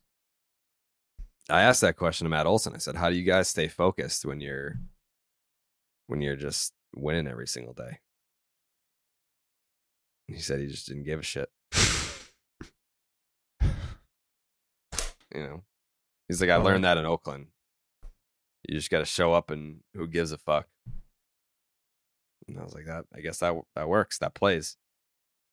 You just go out and Um, attack the day. That's Shout out, shout out to Charlie Culberson, who's been on the Braves. I guess. Well, I don't even know how to know how long he's been on the Braves, but he's been on the Braves for at least two months. He did get kicked off the Braves, DFA, but brought back, um, and got his first at bat, and he got a hit. So he's batting a thousand on the year. Took him two months. Finally got in a game. I mean, he's gonna get a ring. Don't jinx it. Charlie Championship Culberson. I love that for him. Uh, some quick injury news. Shane Bieber to the injured list with uh, some forearm soreness. I think they got a positive update yesterday. I want to say it was um, that it's not. Okay, yeah. Shane Bieber got, quote, really encouraging news today after meeting with Dr. Meister.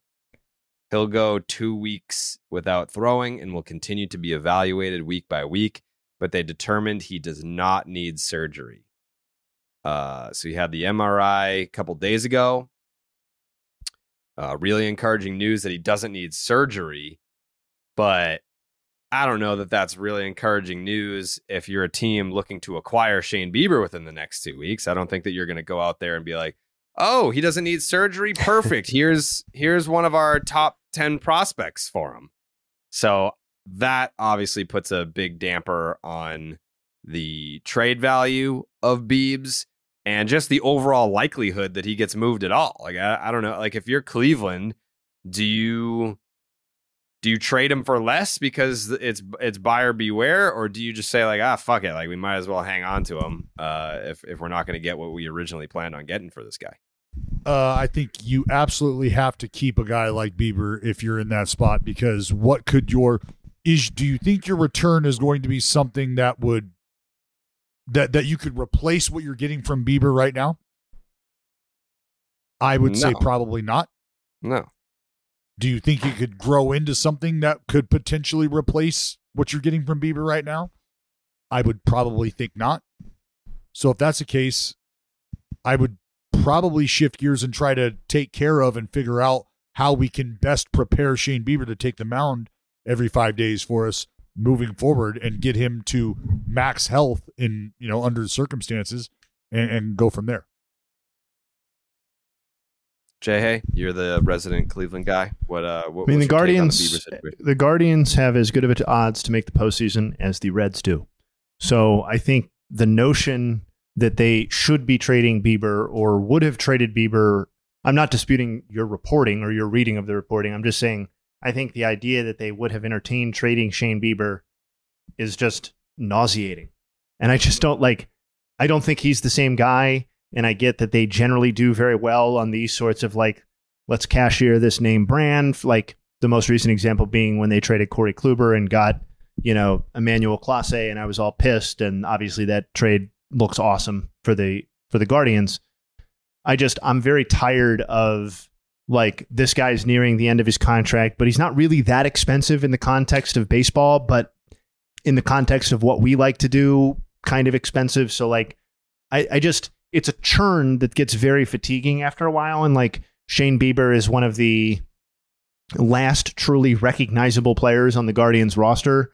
Um, and I just don't want it to be Jose Ramirez and a bunch of people that nobody knows or nobody has any attachment to or um, has no like history or built up equity with the franchise. I just it doesn't do anything for me. Um, even if their postseason odds are not all that all that great, I still think, especially to your point about if you're taking sixty cents on the dollar because he's an injury question right now, that's that to me becomes even more absurd.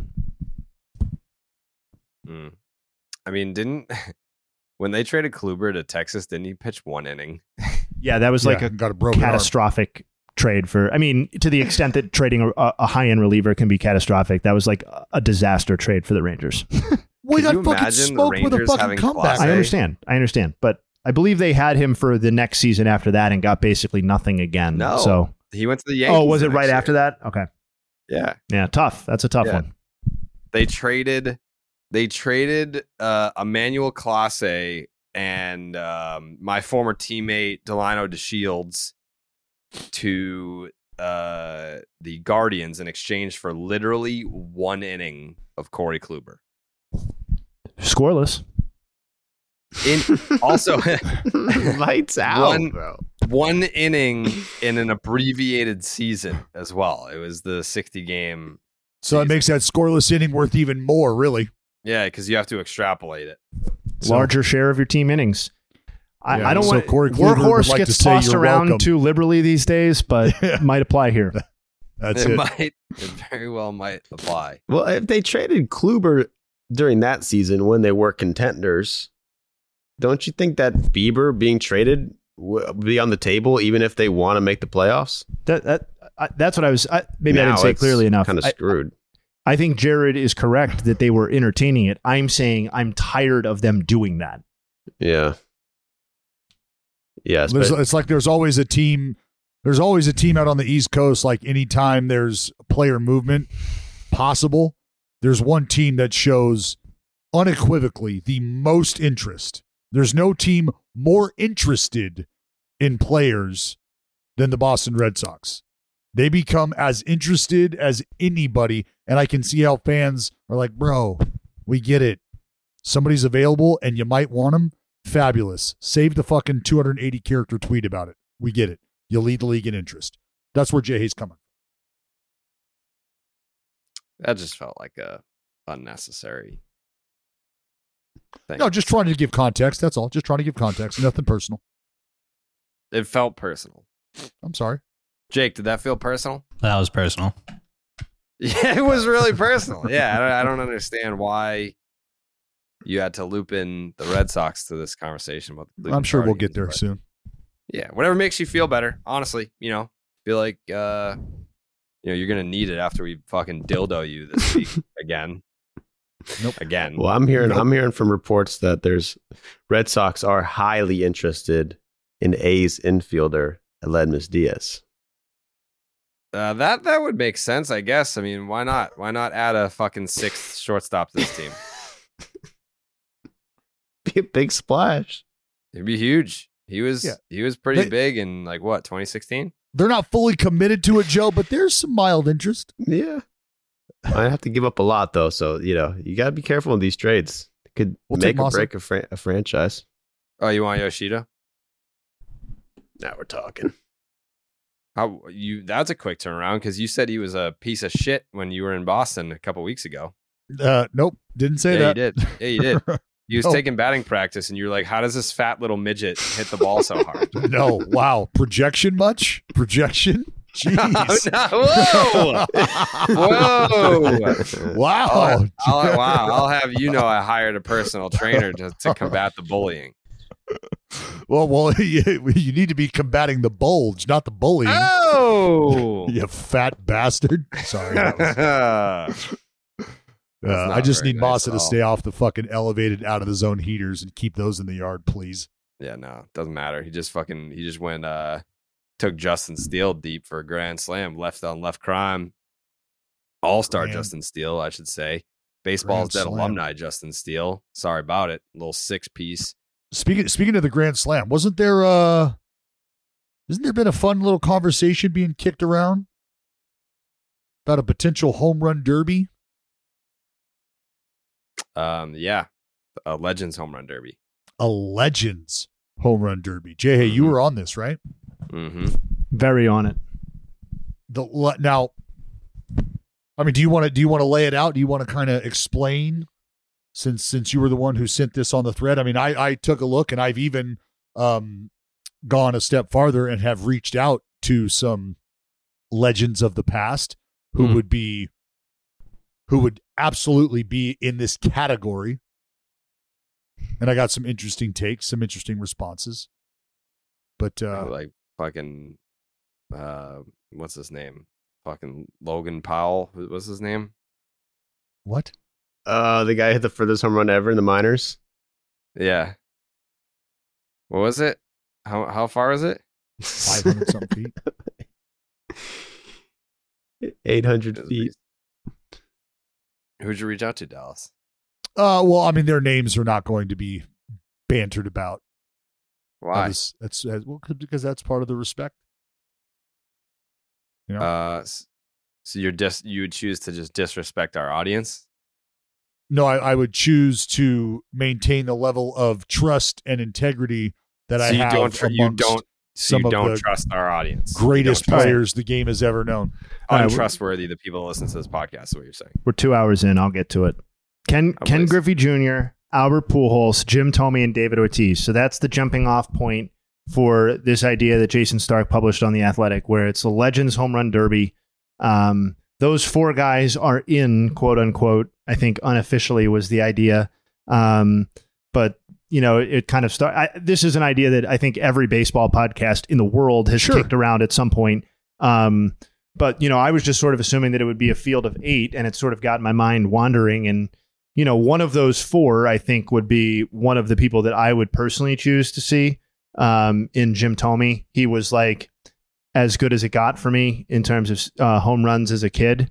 And the other name that immediately He's got to be the oldest of the bunch. No, the other one he's that, 52. yeah, how old's Griff? Um, I don't know. He's starting to get some grays though. I think Griffey's Griffey older. Jr. 53. Yeah. Um, I mean, the two names that immediately came to my mind were Thome and Manny Ramirez because when you know you were talking about you came to grips with Mookie being a Dodger longer than he's a Red Sox, like I had to come to grips with a similar situation growing up as a Manny Ramirez fan, and when he got into one and you know, it was like it, it wasn't showboating in like the modern sense, really, where there was like ridiculous bad flips every time, but there was just like this confidence when he hit the ball and just this just this this quick pose that was so cool to watch Manny Homer and like a beautiful right like maybe the most beautiful right-handed swing that I've personally seen uh, as an amateur viewer, but um, I just thought it was a cool like it's a cool idea and I'd be curious to see who you guys would pick, but I also have some concerns that seeing a bunch of 50 year olds try to hit home runs might uh, might break a little bit of the mystique that goes along with baseball legends and what you saw from them in their prime. And I wonder whether we Well, really, really fences in, want to see. Why- yeah, Like but I just wonder whether we really want to see this. Like, it's Well, interesting, that but do right we there, really want to? That's that's it because what you don't want to have happen is you settle in for this huge show that you're anticipating because 14 year old 16 year old you is remembering what that looked like and what they were capable of. And now you're watching them walk up to the plate probably a slight limp. There's going to be a groan and a oh, oh right? The first two swings might look like they are using the wrong bat swinging wrong handed and then they start to ease into it and and so i'm i'm with you jay hey like you you don't want to watch superman try to put on the dusty cape and take off flying right he No fucking way. stumbles falls off the building you're like well fuck what can somebody get somebody get clark back up here we got to do this again like you just don't want that I I think that that is probably true with some guys, but Ken Griffey Jr. just took batting practice with um, Team USA, and he looked good. Manny Ramirez is still actively playing baseball, so he would do just fine. Uh, I don't know if you remember this story, but when Barry Bonds was the hitting coach for the Marlins, Yeah. he had a in spring training he did a home run derby against the Beat active players, which included Giancarlo Stanton and Christian Yelich and all these guys, and he won. so like even in their their older age, there are like it's not necessarily oh Well, I can two- roll out give me, of bed. Give me and- Barry, and give me Mac. Give me Barry, give me Big Mac. Those are two dudes right now that I believe would be able to to run in. So the other baseballs. guys can too. Griffey can still do it. I think that I- I don't like Poppy. I think the last time that I had a conversation with David Ortiz about this, he said I haven't picked up a bat since I retired. Like it's not like like these other guys like Griffey's like yeah I'm going to be the hitting coach of Team USA in the World Baseball Classic, and then he gets in the cage and he can take BP and do whatever. Like maybe these guys are still dicking around hitting. Poppy, according to him, has not taken a swing uh, unless Well- it's for like a commercial with Let me- CGI. Let me tell you right now. I've been to I've been to Big Mac's house, and he's got a beautiful setup in terms of crushing baseballs. You want to crush baseballs? You want to crush baseballs in luxury? Like you can do that. He's doing that. So, yeah, I, I would I would want those are my two picks. Give me Barry. Give me Big Mac. What about uh, Abso-fucking-lutely. guys? You know who's gonna be What's the know who's gonna win it? Gary Sheffield. You know that video of him doing it with the dude, cigar. fucking Chef, yeah. Well, he was using a metal bat. He's I using think. a metal bat, but I don't But, give a shit. I mean, it's still he's still got the bat speed. You can give him a wood bat, and I think if they do this, it's not going to be big league fences. Like you would move the fences in for these guys. No, is that fair or unfair? No, no. See, see, what you have to do is exactly like if, and if you read the article that Jayson Stark wrote, which is a great article. give him the Aaron fun. Judge balls from last year. Well, no, you could do a combination of things. You can give him the Aaron Judge balls, but now you're now you're um you're not using the same system, right? Maybe you go back to, and they've talked about it, going back to uh the old days where you played nine innings of a home run derby, and every ball that was hit that was not a home run was an out, and so now the next opponent comes up. So you're not asking, you know, 55 year old guys. I don't need Ken Griffey Jr. blowing an oblique and then not being able to catch his breath because he's trying to hit 40 fucking homers in a in a timed round like like Julio. Like we don't need that. So No. I, I think the key the key point on uh, where this will hinge as a success or not is does it feel more like the home run derby or does it feel more like the celebrity softball game? Because if it, if it takes on a celebrity softball feel where everything's moved in and it's gimmicky and these guys can barely fucking move or if they go back to to Dallas's point if they go back to the old the really really old format where it's basically like like a fake baseball game kind of thing then like I worry that it like I think the celebrity softball game sucks and I think it's like one of the most unwatchable things that like happens in Sure. sports but like I'm sure it's fun to play I just think it's lame to watch. And like if I think if it veers too far in that direction, I think it would be like I guess what I guess it's what are the expectations? If it's just a harmless thing to fill up All Star Weekend and some people like it, then uh, cool, and you can check in if you're if a, if a legend participating is of particular interest to you. But I just Well, worry it would is- become too sideshowy, um, and Yeah. I don't want.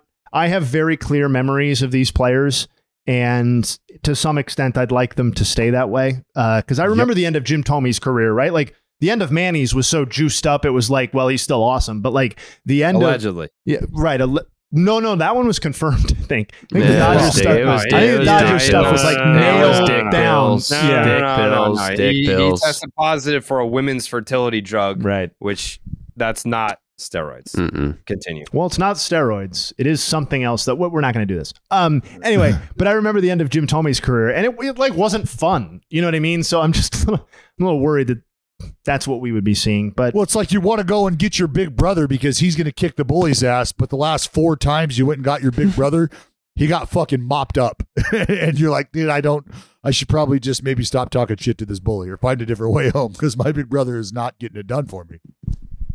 Give him Also, metal bats, give him juice balls, keep the fences the same. Joe, I'm- I've been saying that. the I have fences have to stay the same. I've been saying that since '98. You put the fucking walls up, put the put the nets up, and give these guys metal bats and look the fuck out. Do not sell a ticket to anybody below the second deck and look the fuck out.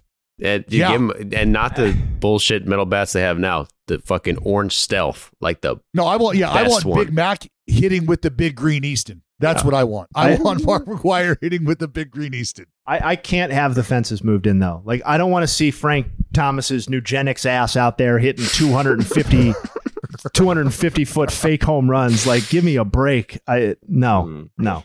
Give me the real thing, or even if it's a slog, or give me nothing. I'm interested. I want to see it. I want to see it. Just because, like, I, I'm. It's not that I'm fully convinced, but I feel pretty good about the idea of the players that we discussed being able to put on a show versus like, oh, that's sad. Oh, sad. Like, I don't think these guys are gonna be like popping balls up into the fucking cage. Like, I think they're gonna be able to hit some homers. Well, I'll, I'll tell you this: um, the the common the common thread amongst a few of the guys that I talked to about this were like, "We would do it. We would do Okay. it." Good. Good, great, grand, wonderful. And when they do it, I'm going to be wearing my knockaround sunglasses because summer's in full swing and you need a pair of great shades that don't have to, you don't have to baby these things. Knockaround sunglasses are the go to for quality polarized shades that won't break the bank. Plus, they just released the first nine teams of their official MLB collection, including the Red Sox and Yankees. Uh, yes, they have the Cubs, Giants. They've got the Padres, Astros. They've got Cardinals, Mariners, Dodgers. You name it. They're out there making these sunglasses, uh, as well as the official U.S. women's soccer team sunglasses. So you can add a little extra something to your game day outfit in time for this summer's big matches. Don't be the person that's squinting into the sun or worried about getting sand on their overpriced sunglasses. Check out knockaround.com uh, for great looking polarized shades, starting at just 28 bucks. It's a great deal. They look great. You can rep your team at the same time. Shout out to Knockaround Sunglasses.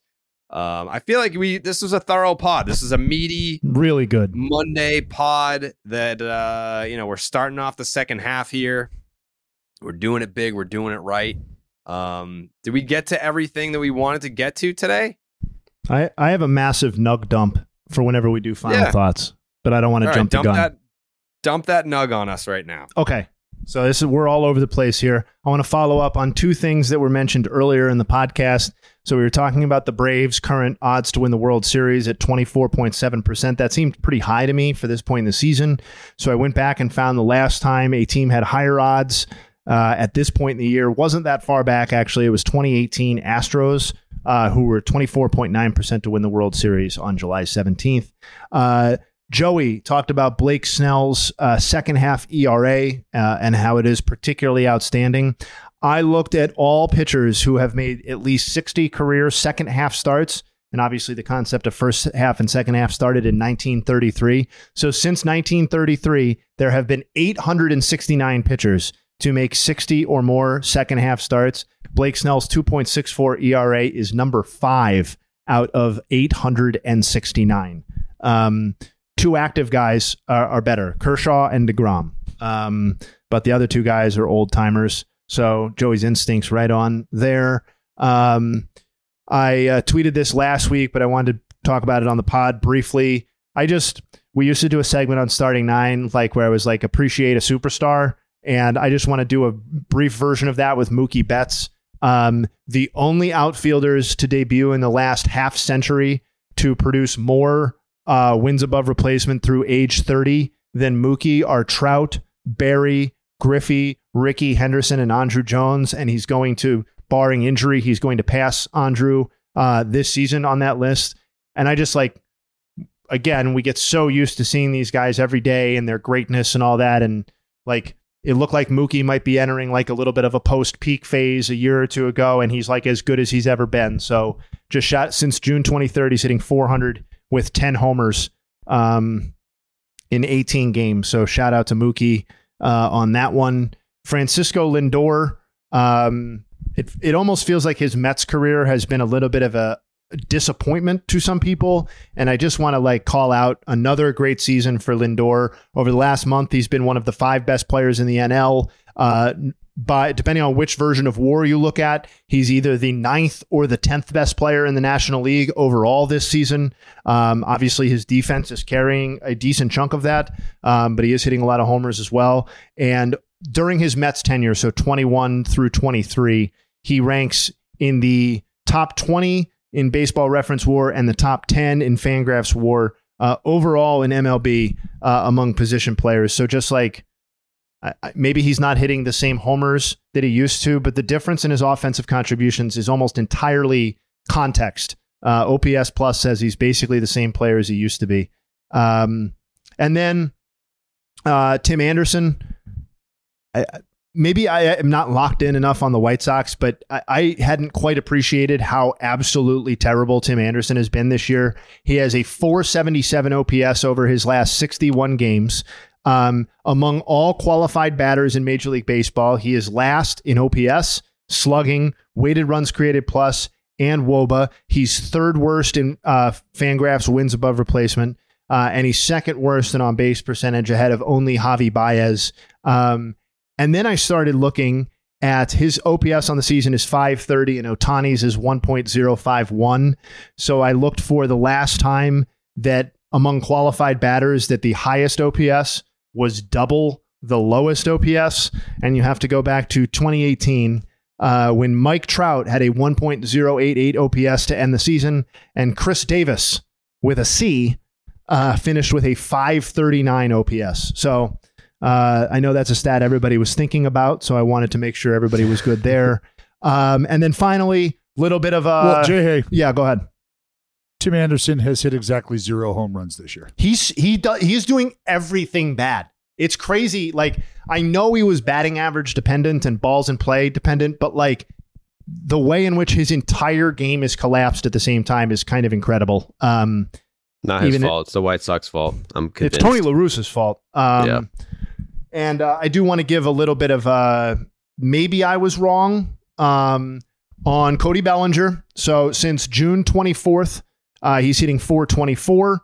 Uh, since his return, uh, which is about a week earlier than that, he ranks um, eighth out of 88 batters in the NL. Um, and since June 24th, he ranks fourth out of 80 batters in the NL. Overall on the season, he has the ninth best OPS out of the 96 NL batters with at least 250 plate appearances. Uh, and as I said, he's been absolutely unconscious over the last, like, basically three weeks. Um, so he might be back, and and that's uh, that was my last nugget. So I'll end there. But it does bring me to a question, which is like we talked about it with Stroman and uh, Bellinger, obviously also on the Cubs.